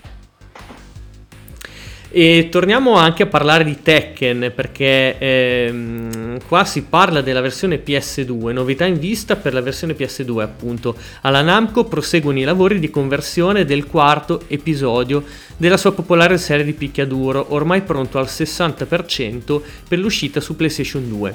Oltre a una resa grafica praticamente identica all'originale da sala, la versione casalinga godrà di una serie di extra non indifferenti. Le classiche modalità Team Battle, Training e Survival saranno mantenute, ma a queste si affiancherà eh, un nuovo gioco sulla stessa linea dei precedenti Tekken Ball eh, e Bowl. Ogni personaggio avrà inoltre un'introduzione personale realizzata senza l'ausilio della computer grafica, che verrà invece sfruttata per le sequenze finali. Non è esclusa poi la presenza di qualche personaggio a sorpresa mai rivelato finora e alcune delle immagini che vedrete fanno sorgere più di qualche sospetto. La data di uscita in Giappone è fissata per la fine di marzo. E in Europa chissà quando. Eh, in Europa bisognerebbe controllare, però sì, noi siamo sempre un po'. Eravamo proprio sempre gli ultimi. E Sì, qui all'epoca eravamo proprio... Non so, forse perché non pensavano che ci fosse mercato per certi tipi di giochi. Eh sì, forse sì, sicuramente per tanta roba giapponese mai arrivata era proprio così. eh. Sì, però voglio dire, questi non sono giochi proprio di nicchia giapponesi o, o legati particolarmente alla cultura giapponese. Dirai, stiamo parlando adesso anche vent'anni dopo, però... Ma guarda, a me viene quasi da pensare che fosse anche un problema di budget dei... Per eh, la de- localizzazione. Sì, per le varie lo- localizzazioni e anche per la distribuzione, forse. Eh, non era proprio così, così scontato che riuscissero a organizzarsi per fare un lancio del genere. Eh, chissà, chissà. Sarebbe, sarebbe carino molto dagli Stati indagare. Uniti. Come? Cioè, se non arrivava negli- di- dipendevamo molto dagli Stati Uniti, nel senso se non arrivava negli Stati Uniti in Europa era impossibile che arrivasse, quindi Eh sì, sì, è vero. dualismo che poi anche giochi che sono arrivati negli Stati Uniti poi non sono arrivati nemmeno da noi, Eh, sì, sì, è grande. per dire. Quindi boh, un po' strano. Altri tempi, per fortuna adesso sembra un po' più Comunque, se eh, Tekken 4 arrivò il 28 di marzo 2002 in Giappone, in Europa sei mesi dopo, il 13 di settembre del 2002, quindi non tantissimo, un po', ma non tantissimo. Accettabile, dai. Sì, però adesso l'idea di aspettare sei mesi per un gioco, cioè... No, beh, non esiste. No, mamma No, mia. Adesso, adesso l'ultima Qualcosa, volta che hanno però. fatto una cosa del genere sono quei Monster Hunter quando facevano uscire poi la poi il Unite, eh, Definitive, qualche cosa. Ma anche, anche Yakuza fino a pochi, poco tempo fa. Persona ancora l'abbiamo aspettato, a parte Strikers. Cioè adesso stanno iniziando a farli. Anche Pokémon c'è stato un periodo fino a pochissimo tempo fa che non era, che non era contemporaneo. Quindi adesso sembra, ma fino a un paio di due o tre anni fa non era poi così chiara la situazione su certi giochi. Però sì, generalmente molto migliorato chiaramente. Meno male, meno male. Ma andiamo avanti, Final Fantasy nel portafogli. In arrivo le carte di credito Made in Square. Dopo ingenti spese e lunghissimi lavori, comincia la promozione del servizio Play Online da parte della Squaresoft, Play Online di cui abbiamo letto eh, qualche mese fa. Una delle iniziative più singolari è la produzione di carte di credito realizzate in collaborazione con la Visa e portanti i loghi di Final Fantasy Play Online. Naturalmente molti patiti della serie vorranno possederne una anche solo per collezione, ma par- queste particolari carte di credito avranno anche vantaggi pratici come degli sconti perché li utilizzerà per fare acquisti in rete tramite il portale Play Online. Infatti vedete che c'è anche una carta, non so quanto si, si possa vedere, ma c'è anche una carta con eh, la protagonista del film di Final Fantasy, erano proprio, erano proprio quegli anni lì. Ogni E- tanto mi viene in mente il film di Final Fantasy e dico, ma mi piacerebbe rivederlo. Poi tutte le volte chissà perché non lo faccio. Sai che è è uguale anche per me, anche a me piacerebbe rivederlo, poi boh, proprio va a finire in un angolino della mia mente e, e me lo scordo lì. Più che altro io sono un po' demoralizzato per quel film, non tanto per la sua qualità, ma perché è stato un flop talmente grande poi da dover costringere Squaresoft a unirsi con Enix. E cosa che poi ha causato, dal mio punto di vista e secondo i miei gusti personali, un po' la caduta della serie Final Fantasy. Ahimè. Ma voi sapevate, scusate perché l'ho cercato in questo momento, i, i doppiatori inglesi del film di Final Fantasy, chi c'è? No? Allora, intanto c'è una persona che è di, di grandissima, eh, una donna di grandissima attualità, Ming Na Wen, Ma Che è- è Fennec Shand in Book of Boba Fett. Eh, infatti. Ah, dai. Sì. Poi c'è eh, Steve Buscemi, quindi Buscemi. attenzione, esatto. Alec Baldwin, Oh, Però, sì. Donald Sutherland, quindi ecco, Ah, c'è proprio... faccia. parliamo di Eh. livello. Esatto, James Woods, comunque, insomma, me lo ricordo più per i Simpson che altro, però va bene. e, e poi anche un altro attore famoso come Keith David. Quindi... sì, sì, ma Avevano lo... puntato alto. Accidenti. Eh, eh, avere capito, quelli italiani, eh, ma sicuramente sono doppiatori. No, no, Ci loro... avevano speso, però era proprio Aspetta, brutto. fammi vedere un secondo perché c'ho la pagina a vedere se tipo c'è qualche- qualcuno di famoso anche nei, nei doppiatori Penso italiani. di no, dai. No, sono, sono doppiatori. Doppiatori professionisti. Sì, sì, doppiatori professionisti. Però. Vabbè, scusate l'intervento. No, no, ma era- hai fatto bene. strano. Steve Buscemi nel film di Final Fantasy non sarei mai aspettato. No, avevano sparato altissimo, ma in particolare anche la protagonista, Aki Ross. Lei era stata studiata per essere la prima attrice digitale, ovvero non doveva essere la prota- solo la protagonista di Final Fantasy Poi il film. riutilizzavano il modello anche per altri, però poi è andato. Esatto, Aki Ross in eventualmente altri film. E, mm, e avevano sparato, tant'è che ricordo addirittura attori del calibro di Tom Hanks si erano espressi a riguardo condannando questa cosa, no? Ah, Perché i computer ci rubano il lavoro e cose di questo tipo. Certo. E invece adesso, dopo vent'anni, scopriamo che i computer non è che rubano il lavoro, anzi, continuano a dare lavoro a gente che ha 70-80 anni e gli fanno fare dei ruoli da trentenni in maniera perfetta. Esatto. Non dico altri perché vado in spoiler, però insomma, chi ha capito capisca. esatto. Eh, ma proseguiamo, abbiamo Solid Snake che raddoppia. Prima eh, Silent Hill 2, ora Metal Gear in edizione speciale. La Snake Mania dilaga ormai da tempo, ma per vedere eh, Metal Gear Solid 2 dalle nostre parti dovrem- dovremo attendere fino al 22 febbraio. Se l'attesa vi sembra troppo lunga per essere sopportata, consolatevi con il pensiero che la versione PAL di Sons of Liberty comprenderà un secondo DVD contenenti numerosi extra. Sembra confermato su questo secondo disco la presenza di un lunghissimo filmato eh, di documentazione sulla produzione del gioco e un'intervista a Hideo Kojima in persona.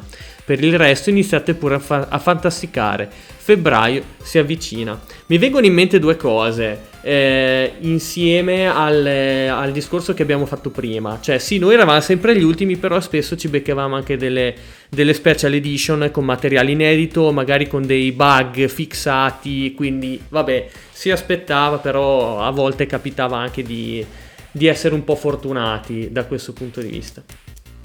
Però capitava anche, forse più in passato che non poi da PlayStation 2, eh, capitava di avere poi la versione peggiore perché girava a meno fotogrammi al secondo, perché girava a 50 Hz Esatto. invece che a 60 Hz, di conseguenza il gioco risultava più lento. Perché era in palle, è vero. E poi, tra Esatto. l'altro, noi avevamo le bande nere attorno a. Perché le conversioni venivano fatte da cani, Eh. perché il PAL ha più linee rispetto all'NTSC e di conseguenza le conversioni fatte male, eh, fra questo nonostante fosse un gran bellissimo gioco, però Street Fighter 2 giocato su una console Super Nintendo americana o giapponese era più bello, più veloce rispetto non alla versione PAL che aveva le bande nere ed era più lento. Certo, eh, pensa. Io ricordo Tekken 3, nella prima PlayStation, era la stessa situazione. La versione giapponese girava fluidissima, quella PAL un po' meno, mettiamola così. Seconda cosa che invece mi ha fatto venire in mente la lettura di questo pezzo è che Raffaele, tu prima hai dato la giusta pronuncia di Kojima, io eh, temo di averla sbagliata. Non mi sono accorto, magari non l'hai sbagliata. Ah, ok, Kojima.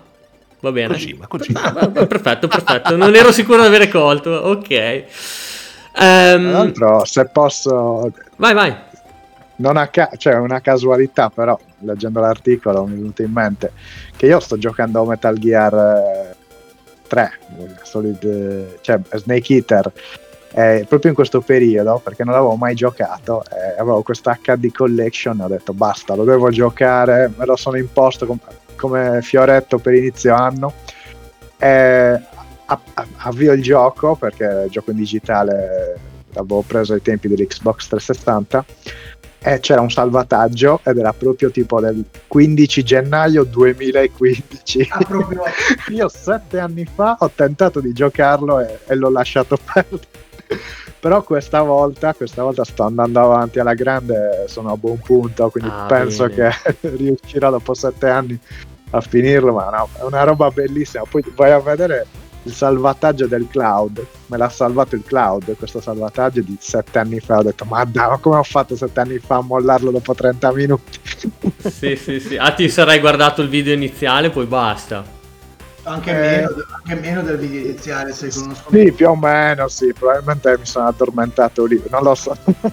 Eh, Io non sono da meno eh, perché Metal Gear Solid 2 è stato il mio approccio con Metal Gear e l'ho abbandonato perché non mi piacevano le telecamere come erano messe, se non sbaglio erano ancora fisse. Sì. E poi il fatto che c'erano molti filmati. Eh, e, e, non ho mai giocato un Metal Gear eh, in tutta la mia vita proprio perché quel Metal Gear 2 non mi, pi- non mi piacque. Oh, L'uno non ci giocai perché non avevo PlayStation e quindi avevo preso il Saturn e via. Ho capito. Ma ho l'avevi, capito. l'avevi, detto a Matteo prima di venire nello show avrebbe invitato lo stesso. Eh. No, non ci vuole perché più. dentro questo ho capito, io ho ho capito. Eh, vabbè. No, no, no, ragazzi, non scherziamo. No, vabbè, cioè, io, guarda, un pochino, posso dire, un po' invidio chi non l'ha mai giocato perché a me piacerebbe cancellarmi la memoria e ricominciare a giocarlo da capo. Sì, ma devi giocare il primo in giapponese con la, con, proprio col CD copiato del marocchino. Esatto, altrimenti non vale. altrimenti non vale. e devi vedere se ti viene veramente la voglia di dire questa è la serie mia preferita. Perché già arrivare fino a Psycho Mantis col giapponese è stata una cosa, ma quando poi già non ci avevo capito una minchia quando era in italiano, figurati in giapponese, ho detto ma va, mi lascia. non è il caso. Ed, ed arrivare a Psycho Mantis in giapponese ci siamo voluti io e un mio amico che ci siamo messi a, a collaborare, non da soli. No. Altro che It Takes Two Collaboration, voi eravate già avanti anni fa. Esatto. Noi eravamo molto avanti. Ma proseguiamo ragazzi perché Square entra nella matrice, si torna a parlare di Matrix che cos'è appena uscito, il nuovo Matrix, quindi eh, vedete non cambia praticamente mai nulla. La casa di Final Fantasy abbandona il cinema, anzi no.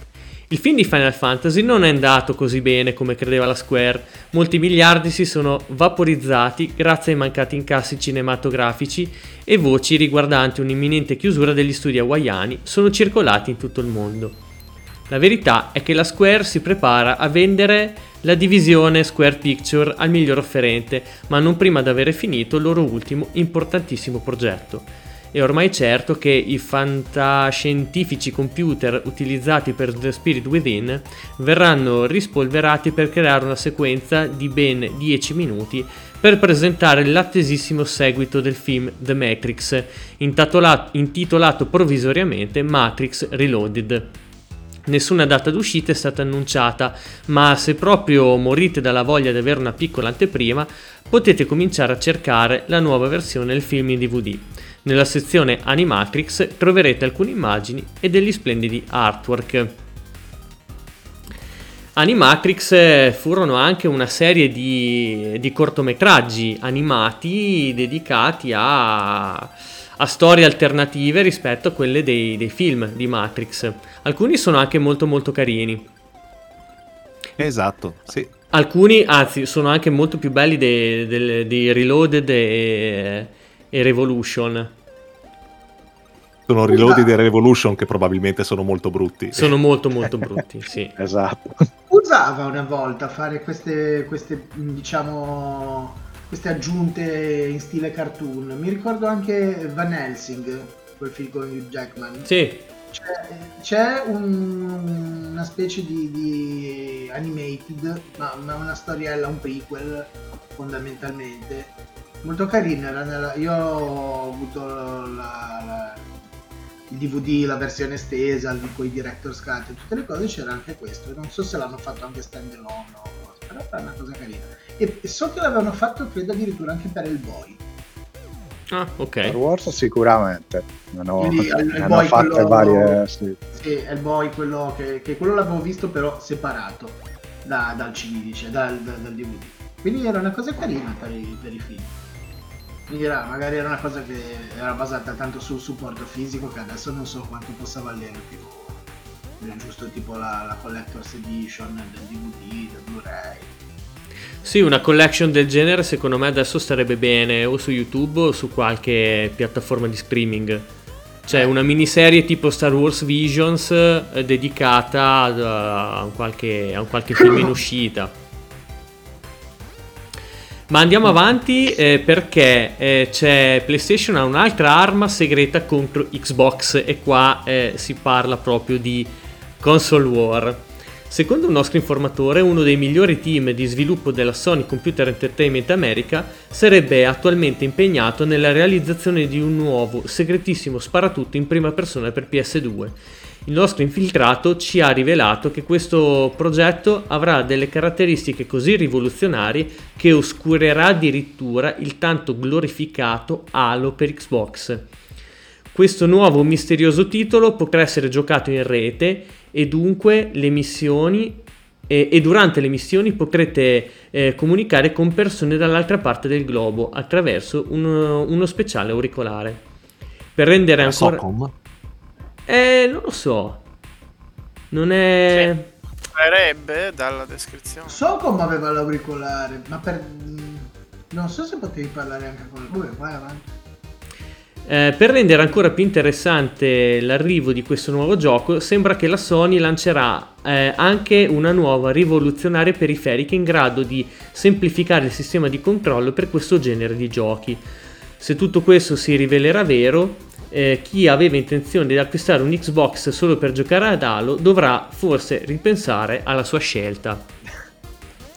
Boh, al di là della becera console war non, eh, non viene specificato molto anche perché l'immagine che vediamo qua è di Halo, quindi proprio mm, nessuna informazione in più. Comunque i rumor eh, e le voci di corridoio spopolavano eh, ai tempi. Sì, è vero. Bisognava riempirle le pagine in qualche modo.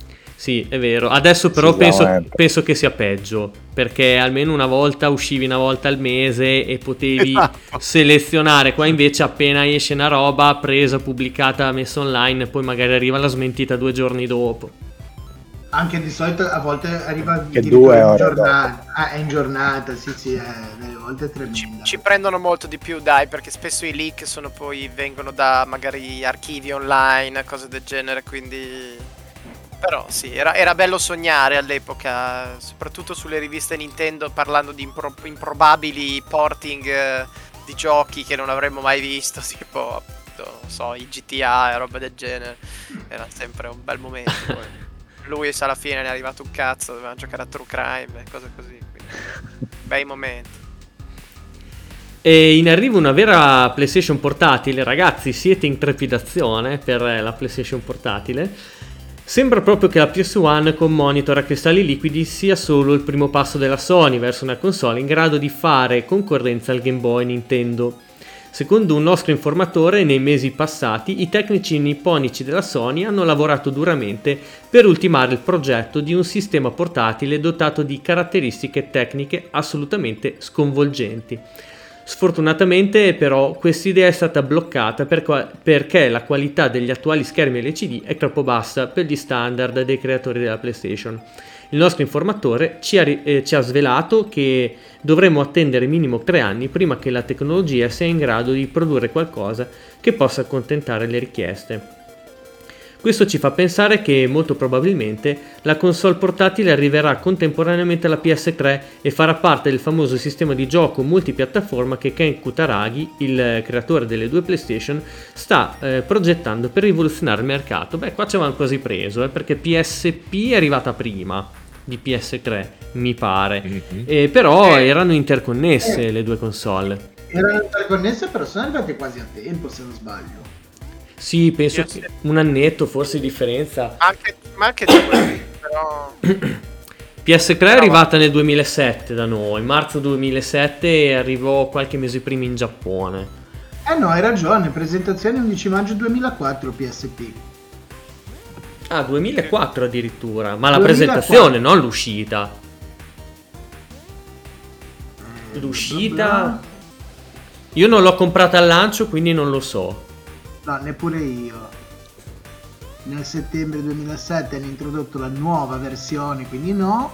All'uscita no, della PSP eh, in Europa e Australia primo settembre 2005. 2005. Eh, in Europa e in Australia eh, Wikipedia dice il primo settembre 2005 e 24 sì. marzo USA e Canada, sì, hai ragione, 24 marzo. Ok. Quindi sostanzialmente... E il 12 dicembre 2004 invece in Giappone. Ecco, ok. Quindi più o meno due anni prima rispetto a PS3 da noi almeno. Sì, sì, sì, sì. E leggiamo l'ultima news di questa sera, Final Fantasy sempre solo su PS2? Se seguite attentamente questa rubrica avrete sicuramente letto della possibilità di vedere l'undicesimo capitolo della serie Final Fantasy anche su PC e sulla console Xbox della Microsoft e GameCube della Nintendo. Secondo alcune voci sembra però che questa possibilità sia definitivamente svanita. La Sony ha infatti acquistato il 18,6% della Square eh, Co. Ltd ottenendo così un grande potere sulle future scelte della mitica società del Ciocciobo. In altre parole possiamo... Com'è? Vedi che si parlava di acquisizioni anche ai tempi. È eh, vero. In quel caso del 18% e qui stavolta invece del 100%. È vero. Di uno sì. dell'altro sviluppatore. È vero. In altre parole possiamo dire che eh, ci sono ottime possibilità eh, che qualsiasi prodotto per la console a 128 bit della eh, Square sarà esclusiva assoluta per PlayStation. Se volete altre informazioni sul primo GDR completamente online eh, per PS2 andate a leggere la nostra anteprima pagina 11 e va bene. Eh, sì, godetevela PlayStationare finché dura perché eh, in epoca PlayStation 3 poi cambierà, cambierà tutto. E queste erano le news di febbraio 2002 di PS Mania 2.0, eh, numero 10, edito da Playpress Publishing. Ma adesso ragazzi eh, direi di arrivare all'ultimo blocco eh, di, eh, di, questa puntata, ultimo blocco che è tenuto dal, dal nostro caro Lewis. Perché queste esatto. serate, come ben sapete, abbiamo già detto anche in, in, apertura di puntata, che sono le serate di Sanremo. E quindi volevamo parlare un po' di musica, ma non musica nel senso classico del termine, no? Volevamo invece piuttosto parlare di un po' di supporti, portare un po' di, di plastiche di nastro in questa, in questa, puntata. Il nostro Lewis ci ha quindi preparato una, ehm, una bellissima eh, retrospettiva su un argomento che forse avrete già capito. Eh, Luis, prego, lascio la parola a te. Grazie Matte. Beh, allora, tra- no- il nostro podcast non poteva che accogliere come argomento l'audiocassetta. Questo è il tema che vi porto questa sera e che tocca il tema musicale di Sanremo. L'audiocassetta probabilmente per tutti noi ha rappresentato e rappresenta ancora dei ricordi bellissimi dell'adolescenza. Poi, vabbè, chiaramente qualcuno ha meno anni e qualcuno di più. Ehm, ed è nata, pensate, 60 anni fa, nel 1962, dalla mente delle... di un ingegnere olandese, Wattens, ma venne poi eh, registrato come brevetto nel 1963, quindi quasi 60 anni, mettiamola così. Il, il brevetto venne registrato da Philips, che poi mise in commercio l'audiocassetta nel 65, quindi stiamo parlando di uno strumento, un supporto che esiste da, insomma, da tantissimi anni e, e personalmente mi ha regalato tantissime emozioni. Quello che mi ha colpito della storia di Ottens è che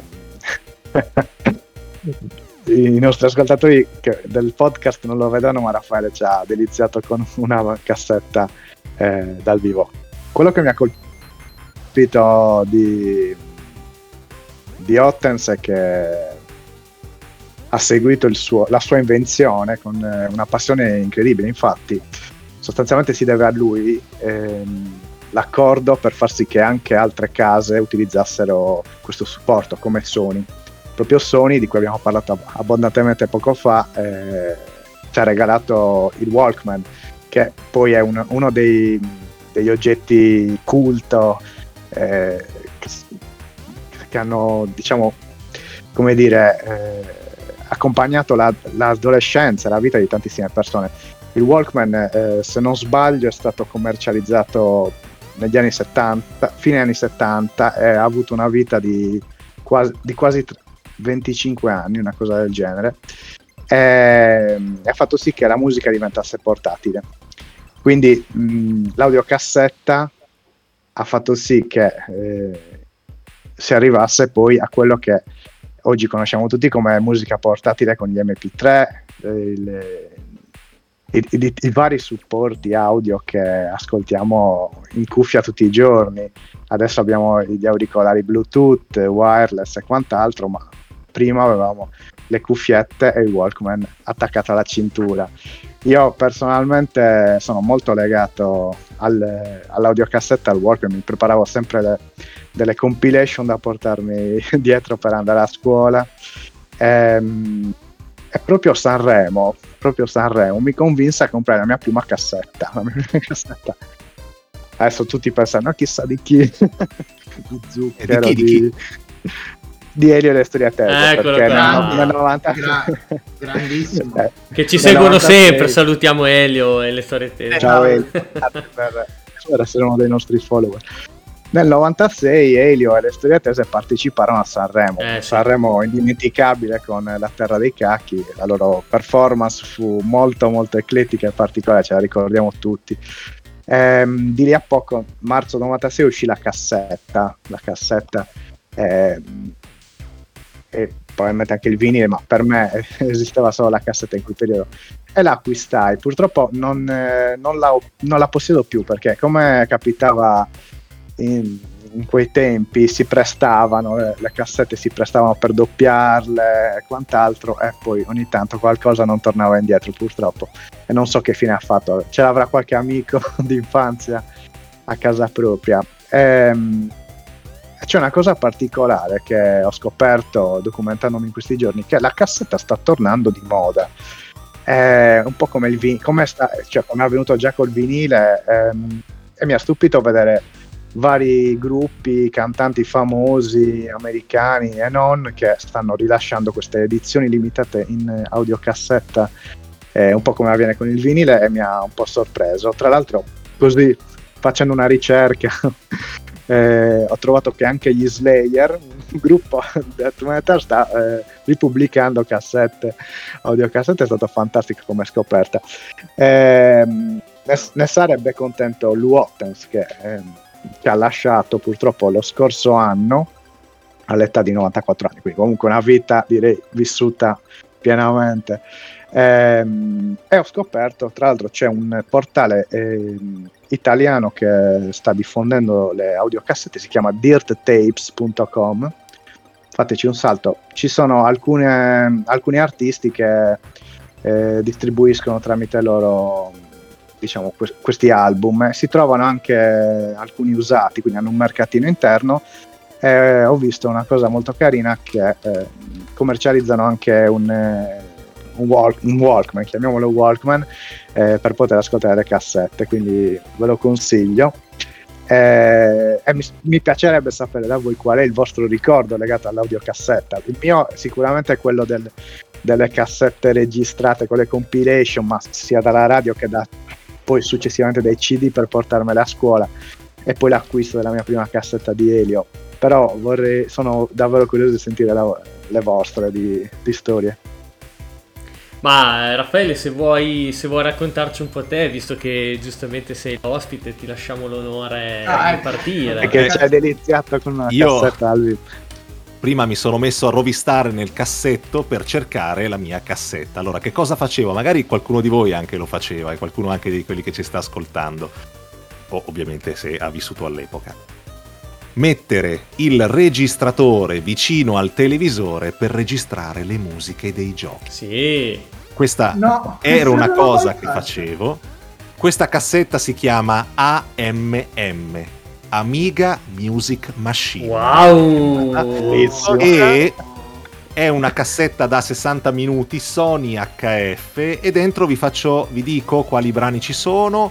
Eh, c'era Meet 1 e 2, Rainbow Island, che non è che avesse una colonna sonora chissà quanto bella, R-Type 1, 2 e pure il 3. Marco, questa è per te, Hollywood Poker. Visto che avevi parlato di Elvira qualche puntata fa, penso che Hollywood Ok. Poker fosse uno Ok. dei giochi che poteva far parte della tua collezione. Assolutamente sì. Power Drift, Rainbow End, Zack McCracken, Beach Volley, Tarrican, poi Shadow Warriors, poi, Hurricane era bello come musica. poi non l'avevo Tarrican. segnato, c'era anche eh, un gioco italiano della, eh, della Genius che si, si chiamava Gol o qualcosa del genere, era un gioco di calcio, più poi qualche altro di cui non avevo segnato il titolo. E quindi i miei ricordi me li porto ancora appresso con questa cassettina che ho nel cassetto e fanno parte di una vita in cui già al tempo, non lo so, magari anche lì non ne avevo tutte le rotelle a posto, eh, perché al tempo la chip tune di certo non è che andasse di moda. Ma sentire adesso che ci sono comunque persone come Kenobit eh, oppure anche altri che fanno chiptune e la chiptune è, cioè che fanno mixano che è diventato alla fine un genere che ha il suo seguito, mi fa sentire un po' precursore. E dall'altro lato, adesso come adesso che ci sono anche i concerti, sono stato a dicembre anche al concerto di Final Fantasy al Teatro Arcimbo- Arcimboldi di Milano, eh. Oggi la musica dei videogiochi si ascolta, ci sono canali dedicati su YouTube, su Spotify, ci sono pubblicazioni, ci sono edizioni speciali che ti mettono anche il CD. Ecco, io questa cosa la facevo anche al tempo. Prima che Provai a portare-. Porta- provai a portare questa, diciamo così, cultura musicale che era un po' alternativa a scuola e mi presero in giro tutti quanti per settimane e settimane, quindi probabilmente forse ero un po' troppo avanti come il Sega Dreamcast oppure come altre cose che non fecero una bella fine. No, dai, peccato però, cavolo, essere... Comunque, vedi, mi hai fatto venire in mente Turrican che dicevi stavo cercando le, È una colonna sonora sonore- molto bella. È allucinante, ci sono proprio un canale solo di Elettronica musica di, sparati.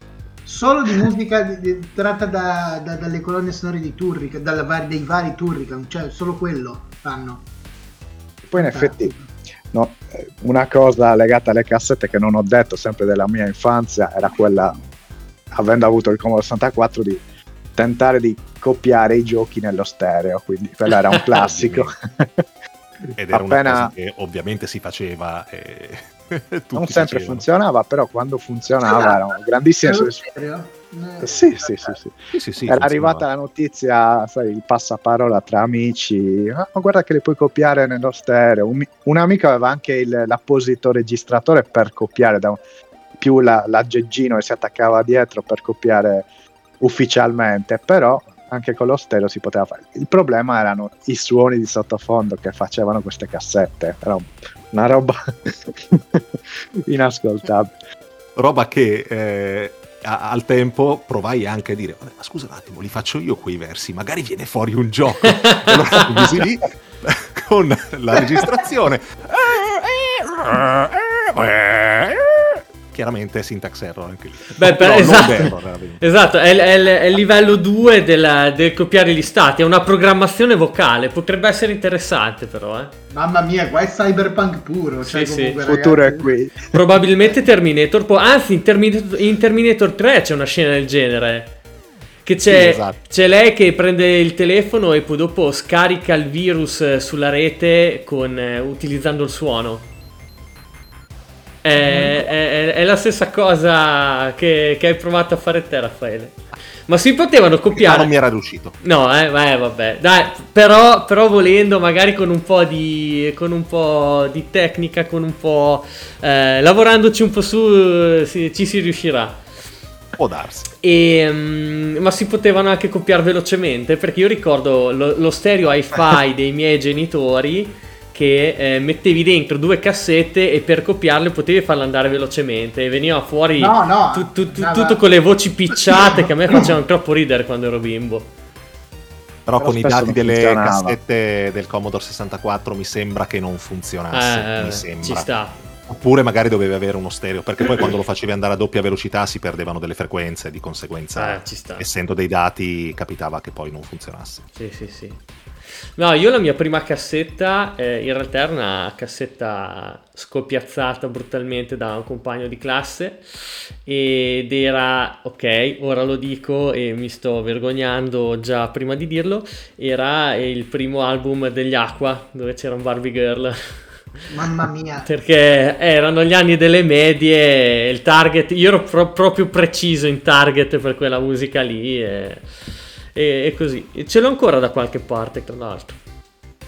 E poi mi, re- mi regalarono, mi regalarono la cassetta con la colonna sonora di Armageddon per Natale. Mia. Con gli Aerosmith e... eh. Bello. Dai. L'ho rivisto due giorni fa, per dire. Ah, ecco. È un gran bel film quello. Eh, io sono innamorato.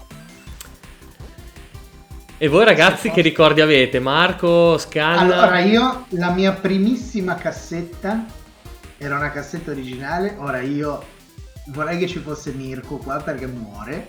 Mirko, se ci ascolti, quando ci ascolterai, so che tu morirai in questo momento. È stata, ero proprio un bimbetto, la cassetta delle canzoni del Gabibbo.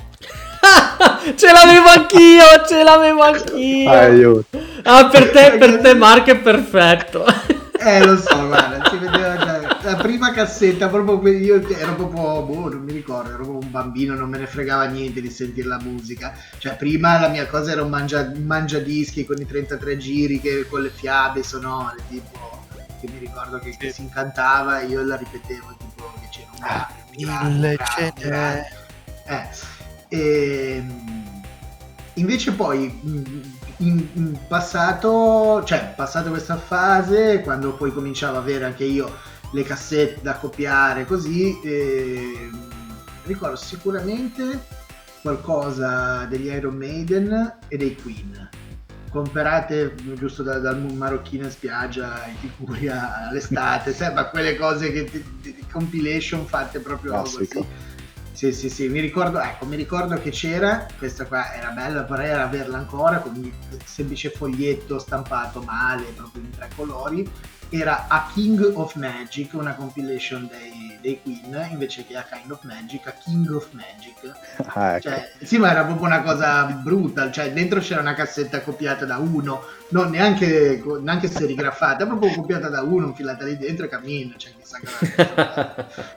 Poi ha fotocopiato, sai. Sì, sì, sì, No, sì. no. Ricordo poi, bene vabbè, quei prodotti. E poi mi ricordo più già più grande, medie superiori, che allora cioè, quando uno si comprava magari l'album in CD, però non avevamo, almeno io non avevo il CD portatile, oppure in macchina quando ero ancora più grande che avevo l'autoradio a cassette, faceva le cassettine e allora ti, ti- ti facevi proprio anche le compilation e io diventavo matto per il minutaggio dove cercavo di mettere tutte le canzoni per farcele stare. sì, sì, Perché re- c'era, mi ricordo sugli stereo per i CD, già da copiare da CD a cassetta, che c'era, almeno io ne avevo uno che aveva un'opzione che ti faceva, ti spostava le tracce, se tipo era la cassetta da 60 minuti, lui ti spostava già le tracce lato A, lato B mh, per farle co- che poi io ascoltando tanto metal, se c'erano dei concept album, tipo non lo so, cioè qualcosa, non so, dei Manowar così, e poi veniva una rumenta perché cioè, il concept album seguiva le cose, poi te le copiavi e c'erano canzoni che non Certo. c'entravano una mazza una dietro l'altra. Io da poco ho trovato una cassetta, cioè da poco, proprio due giorni fa cercando queste cassette ho trovato una cassetta, avevo un album in un lato e un album nell'altro lato, perché c'erano Vabbè, anche sì, quelle sì, più KPM. quelli da 90 se poi ascoltavi niente niente un po' di punk ce ne stavano anche tre forse ah, vabbè. dipende da chi era Vai, scanna, Scanna? Ah, dici tutto. No, io penso eh, che la mia prima cassetta, se mi, ricordo bene, fu eh, sempre figlia di Sanremo e fu Spirito Divino di, Mm. di Zucchero. Eh, che tra l'altro ho un concerto di Zucchero fissato da due anni che non so se andrò mai a vedere a sto punto, quindi vabbè, dovevo andarci nel 2019, adesso figuriamoci, è stato rinviato 10 volte. Ehm, in ogni caso, no, le, mi ricordi, cassette le ho avute tantissimo, avevo le cassette della Disney, eh, avevo le cassette, sì, tipo delle musiche dei, dei cartoni, che erano le mie preferite. Avevo le cassette dello Zecchino d'Oro perché io ho fatto le selezioni per lo Zecchino d'Oro e quindi dovevo allenarmi. e, mm, sì. e poi no, mi ricordo che avevo appunto, e mi allenavo anche su sta roba qui, avevo una specie di piccolo stereo, sai quelle cose tutte super plasticose colorate, non so se fosse della Fisher Price o una cosa del genere, che però era sorprendentemente decente perché oltre ad avere le- gli altoparlanti per sentire la musica, potevi metterci una musicassetta dentro, aveva un piccolo microfono attaccato, una roba terrificante ovviamente come qualità, però mi ci potevo registrare e eh. Sulle, cassette, sulle cassette vuote, quindi dato che mi era sempre piaciuto cantare così, io sempre facevo tutti i miei, oppure non so, facevo i commenti delle partite o robe del genere, cose del genere, chissà queste cassette saranno andate buttate, però ero pieno di cassette di io che dicevo stupidaggini, ecco, ed erano registrate su Bellissime. questo, su, su questo piccolo cosa, non so se fosse, sì, forse della Fisher Price. Beh, Però sì, scanna, tu speri, tu preghi che siano state buttate quelle cassette. Verranno No, fuori nel momento meno Sarebbero bellissime, guarda. Sì. Non mi ricordo se le avessi legate anche ai videogiochi, ma può darsi, può darsi benissimo, onestamente, perché ho- una cosa che ho sempre fatto è quando giocavo a, non so, a FIFA o cose del genere, io fino a 15 anni, 13-14 anni, ho sempre fatto le telecronache in tempo diretto delle partite che giocavo a- sulla- sulle console. Quindi Sì. tipo, sì, io dicevo sempre tipo palla del Piero, poi qualcosa, cioè, e quindi le commentavo io. E quando ho do- dovuto smettere di farlo, se no sembravo pazzo, lo facevo dentro la mia testa. Quindi è una roba che ho sempre fatto e ancora a oggi mi capita delle volte giocare a FIFA e pensare a cosa dovrei dire se lo dovessi fare la, la radio Novello Pizzul. Ci colleghiamo dello stadio. Sì, esatto. che figata però, bello, divertente. No, mh, eh, Luis, in realtà ci sono un paio di cose che mi hanno colpito della, della storia della, della cassetta che hai raccontato.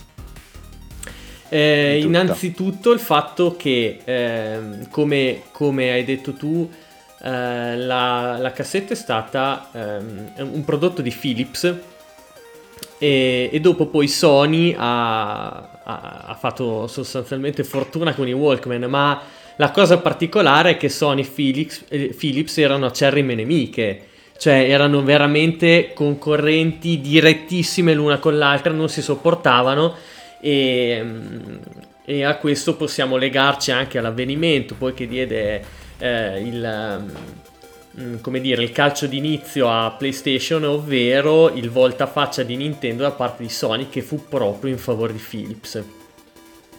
E seconda cosa, eh, il fatto che effettivamente era un formato che avevano, diciamo così, reso pubblico, no? Non, non avevano, cioè tutti potevano produrre delle cassette e le cassette non hanno avuto dei, eh, un, diciamo un, un dispositivo rivale eh, da, che, da che io sappia così invece come è stato con eh, VH VHS Betamax piuttosto che DVD e Blu-ray Eh, quindi sì c'era questo standard era quello tutti potevano usarlo e eh, insomma questo aiutò molto anche nella loro eh, larghissima diffusione in più, vabbè, c'è un piccolo aneddoto, no? No, perché penso sia una cosa che poi dopo abbiamo provato a fare tutti eh, con le cassette, no? Quando magari col Walkman, quando si ascoltava col Walkman avevi un po' di pile, di pile scariche, volevi mandare avanti e indietro, no? Famoso con la matita che infilavi nella matita, giravi.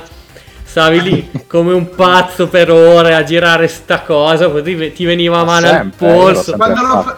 Quando col Walkman lo facevi per strada, lo facevi per strada e, e ti sbagliavi, tu sbagliavi il senso di girare Sì. e ti partiva il nastro. Ti è mai successo? A me forse sono io che sono grottesco, però cioè, a me era successo più Io mi ricordo, mi ricordo a scuola durante la ricreazione o forse mentre spiegavo qualche professore mi a- riavvolgevo le casette per risparmiare le batterie ovviamente perché erano Eh preziosissime. certo. Assolutamente. E che poi sì. ti veniva, stavi lì per del de- de- decine di minuti, ti veniva male al polso e tu dicevano, ah vedi, poi diventi cieco. Ma no, ma no, ma, Beh, mamma, non, non è per quello. La Era cazzo- tremenda la cosa. Invece perché riavvolgevi le bobine. Esatto, non è come No. sembra, invece quella volta non era così davvero. No, io oltretutto, non molto furbescamente, perché tra l'altro credo che sia passibile proprio di, di- di denuncia dal codice della strada, ci mettevamo le cuffie e il Walkman e andavamo in motorino. Cioè, quando- eh, eh, pensavo, no, non credevo che di aver fatto la gallata io cioè, e, e i miei amici. E quando tipo c'erano giusto le- le- le- la cosa che c'era quella canzone che non ti andava, magari non potevi, perché eri in motorino, metterti lì a girare, allora mandavi avanti e consumavi sempre un casino di batteria, Eh, anche sì. perché poi figurati non la beccavi mai, quindi vai avanti, vai indietro, uh questa è la figa, allora devo tornare indietro a sentirla dall'inizio. Che stronzi, anche però con le cuffie in motorino, cioè non so come non ci hanno ammazzato il tram che ci investono, cose del genere. Comunque, Bellissimo. Matte, dicevi che sì, in effetti la cassetta non aveva un rivale nell'epoca, cioè alla fine il rivale della cassetta è stato il CD, solo che è arrivato negli anni 90, quindi comunque ha vissuto di, diciamo, di grassa per un trentennio praticamente la- l'audiocassetta. Il vinile sì c'era, ma era un mercato a sé già, secondo me. Era, non era diffuso negli anni 80 e 90 che ho vissuto io, non- il vinile era proprio una cosa così, si Ma- aveva, ma Ma il vinile ha visto la... l'avevano i miei in casa che avevano i miei avevano dei vinili. sì, sì, i genitori, cioè, Sì, sì. senso, io non mai avrei pensato di comprarmi un vinile in, quel periodo, forse qualche vinile l'avevamo comprato anche, tra l'altro con colonne sonore di, di film, mi ricordo, quando aveva aperto un centro commerciale, ma per il resto cassetta tutta la vita. Ehm, e quindi, cioè, comunque, è la peculiarità di questo, di questo mh, supporto è che ha vissuto tantissimo, cioè pensateci, 30 anni Eh, sì. e nessuno gli ha tolto lo scettro più o meno del- di, di strumento per ascoltare la musica. Chissà se, boh, se il CD, vabbè, il CD adesso c'è 30 anni anche il CD, quindi sì, diciamo di Eh, sì. però il- Solo Il CD già da qualche anno è molto molto di nicchia. Sì. Oggi, col fatto che la musica è liquida, eh, il tuo dispositivo diventa alla fine un qualsiasi dispositivo che si collega a internet, al servizio, hai il tuo smartphone e, e amen. Sì, sì, è così. è vero, è vero. Sì, sì, io forse più che il CD adesso sta tornando il vinile dei due. Eh, quindi... No, sicuramente il vinile Sì, però il è, vinile un è oggetto, è oggetto da collezione, da, Sì. da intenditore, diciamo. Sì, no? sì. Però davvero, cioè, prima ancora c'era il vinile perché ricordiamo, no? Magari anche nel film d'epoca, durante, non so, la seconda guerra mondiale, no? Che si ascoltavano i vinili con questo, con questo, non so neanche come si chiama, il grammofono, no? Che c'era questa tromba gigante sopra e poi è andata avanti anche, penso, fino agli anni 60 a questo punto, quindi davvero Beh, decenni. ok, ma anche 70 e Sì, parte sì, degli sì, sì, 80 sì, sì. comunque i vinili c'erano, poi diventavano meno, meno diffusi probabilmente, ma Ma ora io non vorrei dire, ma negli anni 80, sempre quando, negli anni 80, quando tipo giusto bambino, da ragazzino così, cioè mi ricordo il negozio di dischi che aveva anche i vinili, cioè non, non la nicchia lì così, entravi, ti compravi la cassetta oppure il vinile, no? No, certo, certo. Chiaramente noi eravamo in quegli anni, io ero giovane, ragazzino, quindi il vinile non, non No, lo no, calcolavo. esatto, però, cioè, però mi ricordo visivamente che Però cioè, sì, non erano assolutamente. Secondo me è sparito forse per eh, un, un 15 anni il vinile, più o meno. Non sparito per modo di dire, nel senso che lo si vedeva molto meno. Però io ricordo che fino agli anni 90 lo vedevo nei negozi. Dopo l'avvento del CD è un po' sparito eh, Sì. per poi tornare adesso. Magari- probabilmente l'audiocassetta farà così. Adesso sta riappa- cioè stanno comparendo queste cassettine da collezione, magari quest'anno o il prossimo, troveremo sempre più edizioni limitate. Pensa che io ho messo, cassette. messo tanto sul mini CD. Mm. Sì, il mini, è vero, è uscito anche quello. C'era il mi- mini. CD, io- mi ricordo il mini disc, il mini disc della mini Sony, disc, mini disc, qua- il quello mini quadrato. il disc. Sì, sì. Sì, il mini disc, non il mini CD. Scusa, è vero, mi, e mi ricordo che quelle cose Credo che- lì proprio. Eh, fosse venuto dopo il Walkman e poi ha decretato praticamente la morte del marchio, più Esatto, o meno. eh. sì, sì. Perché Walkman è arrivato anche agli MP3, poi non- adesso non, eh, non ho visto Poi è la storia. iPod, la Apple con l'iPod. Diciamo che la Sony prima o poi l'ha, l'ha- l'ha azzeccato un formato con il Blu-ray, perché Esatto. prima non era andata benissimo. se No, Che il beta, Grazie a ma... PlayStation 2. Esatto. Beh, lì già il DVD. No, il Blu-ray, quello era il DVD, scusate, Sì, il Blu-ray con DVD. la No, il 3. Blu-ray è loro, no? Quindi... Sì, sì, sì, sì, sì. Ma l'UMD, quello che usava la PSP, mi faceva morire. No, quello, quello era terrificante perché era grande, scomodo e teneva pochissimi dati, quindi cioè Universal Media Infatti, Disc non- significa, cioè proprio tutto l'opposto. Non riuscivo, eh sì perché mi ricordo che vendevano anche i film Sì, per la Eh, PSP, ma mai, Royale. compra- mai comprati, mai neanche... Sì, poi li, li trovavi in, eh, nei negozi a 2 euro sve- svenduti questi film. Sì, però non mi veniva nessuno. di guardarmi la, cioè, perché io posso vedermi un film adesso con i servizi streaming dal cellulare. Fantastico, sei boh, in stazione, in aeroporto, ti guardi la tua cosa che ti sei scaricato, la guardi in streaming, ok.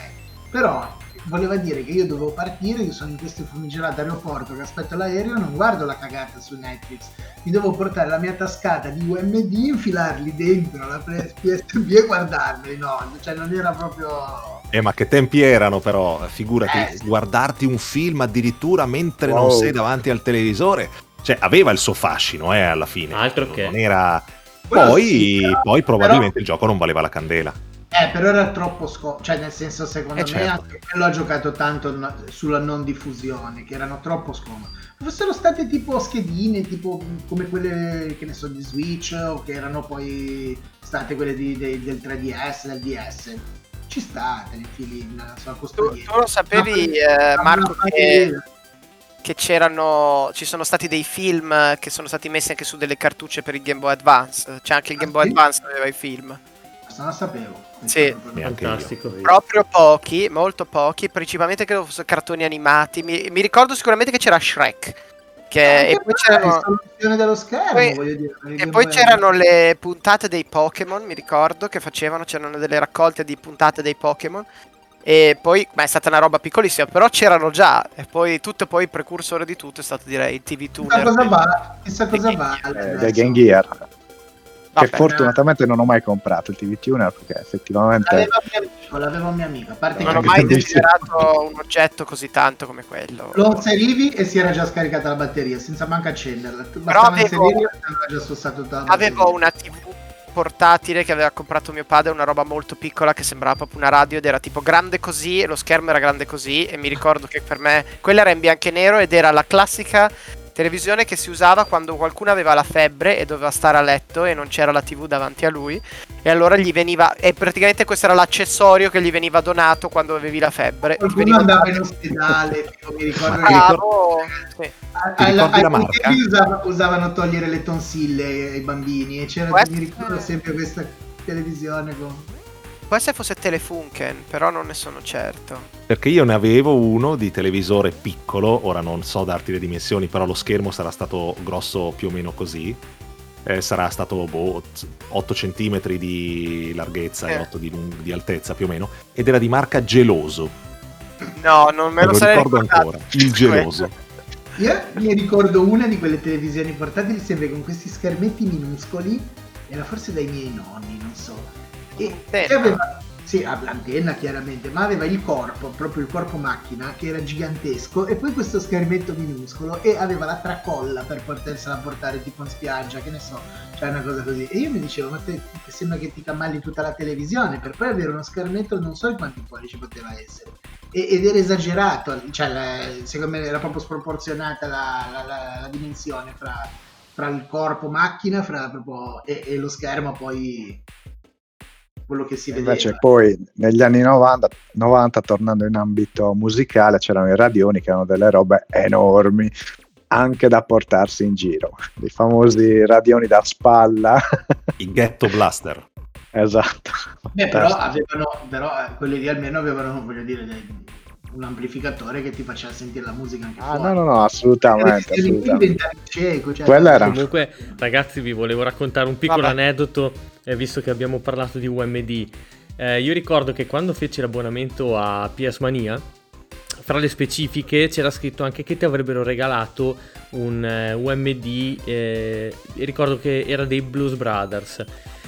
Ebbene, cari signori di Play Press Publishing che non esistete più, sappiate che questo UMD non mi è mai, mai arrivato. Eh già. E È una storia ade- triste. Breve storia Rimediate, triste. rimediate. Breve storia triste, esatto. Sì, io, Ah, cari signori, lo sto, ancora, lo sto ancora aspettando. Eh, quindi eh, mi raccomando perché sto ricaricando la PSP per guardarmelo. E niente ragazzi, adesso andiamo in chiusura di episodio. ehm, vi lasciamo con, con tanta tristezza. Purtroppo eh, avremmo voluto darvi la carica, invece è andata così. eh, pazienza, sarà per la prossima volta, dai. E niente, noi ringraziamo tantissimo Raffaele che è stato gentilissimo eh, a partecipare. E niente, eh, voglio comunque rinnovarti l'invito. Sappi che puoi venire tutte le volte che vuoi. Quando volete basta che mi chiamiate e io rispondo, un po' come i Ghostbusters. Eh, se piove, eh, non dico che cosa, e qualcuno deve metterci un ombrello e chi chiamerai? Il piacere è tutto mio ragazzi, stare con voi, vi seguo tutte le volte che mh, pubblicate il podcast e all'inizio dicevo ma perché? Ma perché eh, floppy disk non c'è questa settimana? E poi ho scoperto che è bisettimanale, mannaggia Eh voi, sì, hai sì, eh, l'abbiamo tenuto bisettimanale perché abbiamo già tutte le settimane Sourcecast eh, e andare in live due sere. Sì. Eh, ma sì, ma... Facciamo eh, ma desiderare, sì, per- dai. Esatto. Ma poi comunque ehm, cioè, sono anche argomenti già vecchi di per sé, quindi se saltiamo una settimana, cioè ne parliamo la settimana dopo, eh, non cambia niente, quindi vabbè.